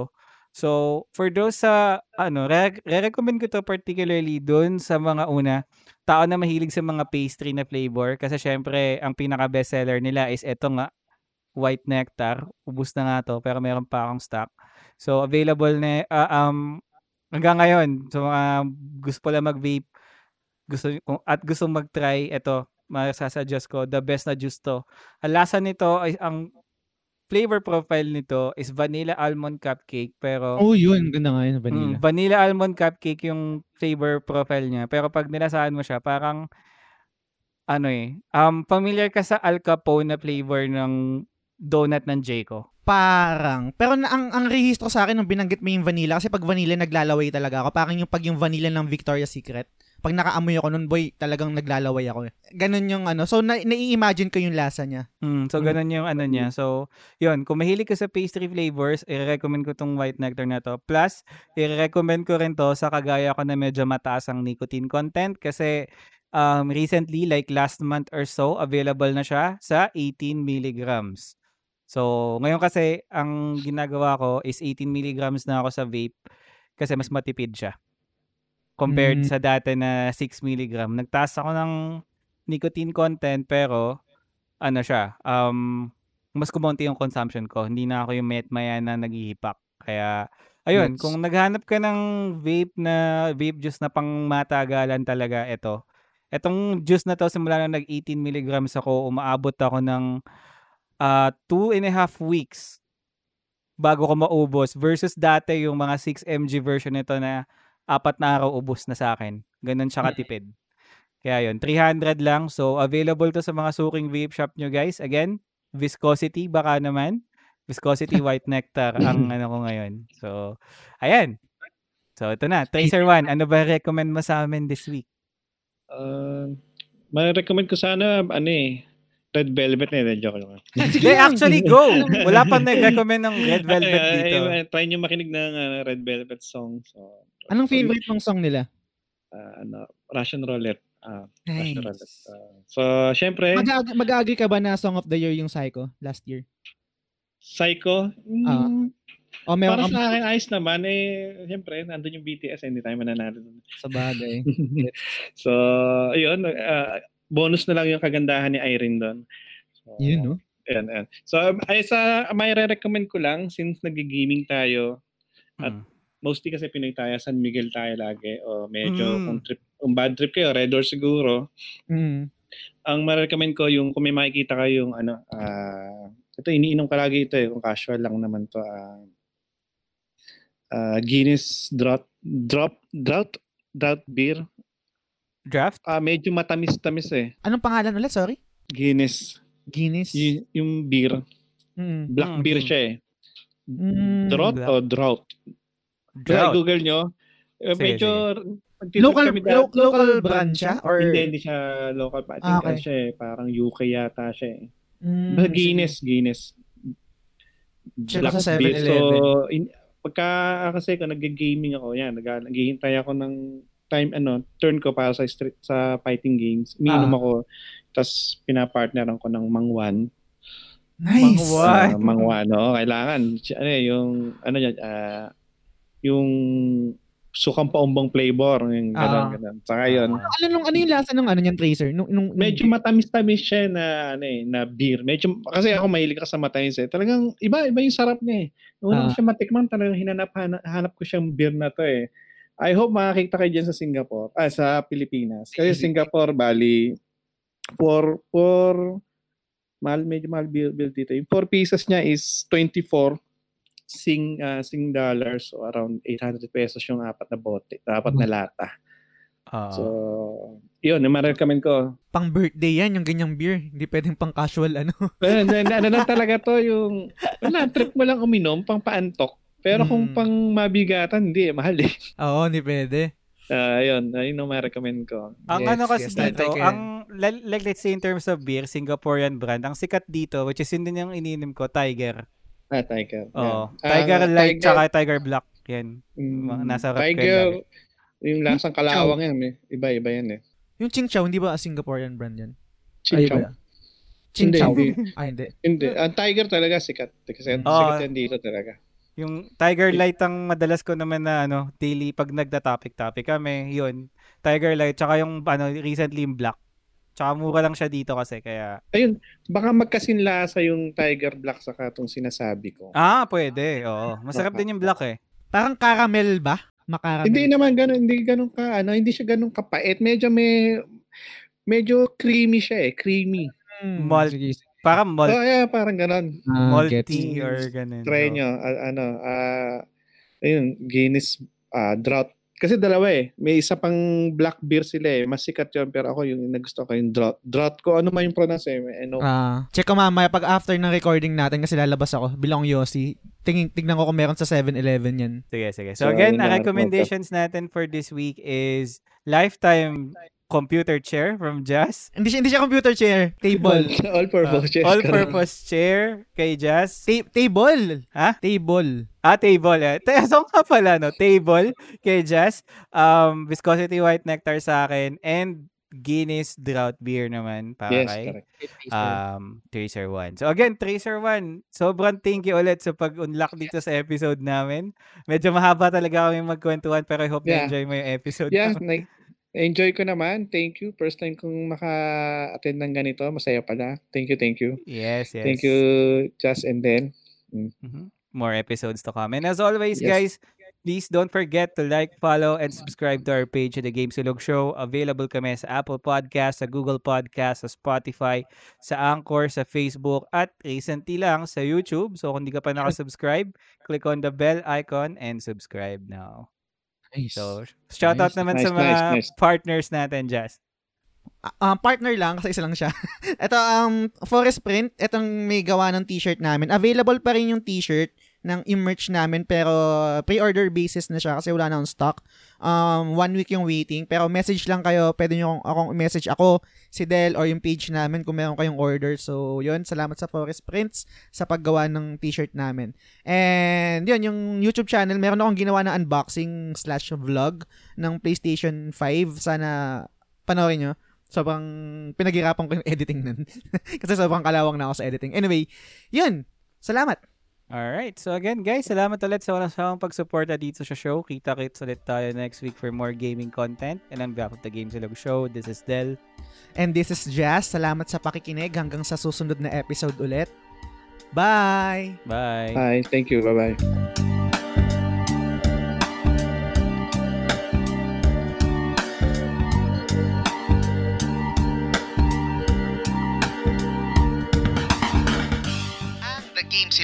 Ay Kwentuhan Podcast about Video Games. Available ito sa lahat ng platform tulad ng iTunes, Spotify at Google Podcast. Every Monday ang bawat episode. Well, depende sa schedule namin ni Del. Kung nagustuhan nyo ang episode na to, sana i-review nyo sa iTunes at sa Facebook. Kung hindi naman, okay lang. I-review nyo pa rin. Kung meron kayong opinion, suggestion, or trip nyo lang mag-share ng thoughts sa kahit anong bagay, punta ka lang sa at The Game Silog Show sa Facebook at sa Instagram. So yun, salamat sa pakikinig hanggang sa susunod na episode ulit. Bye!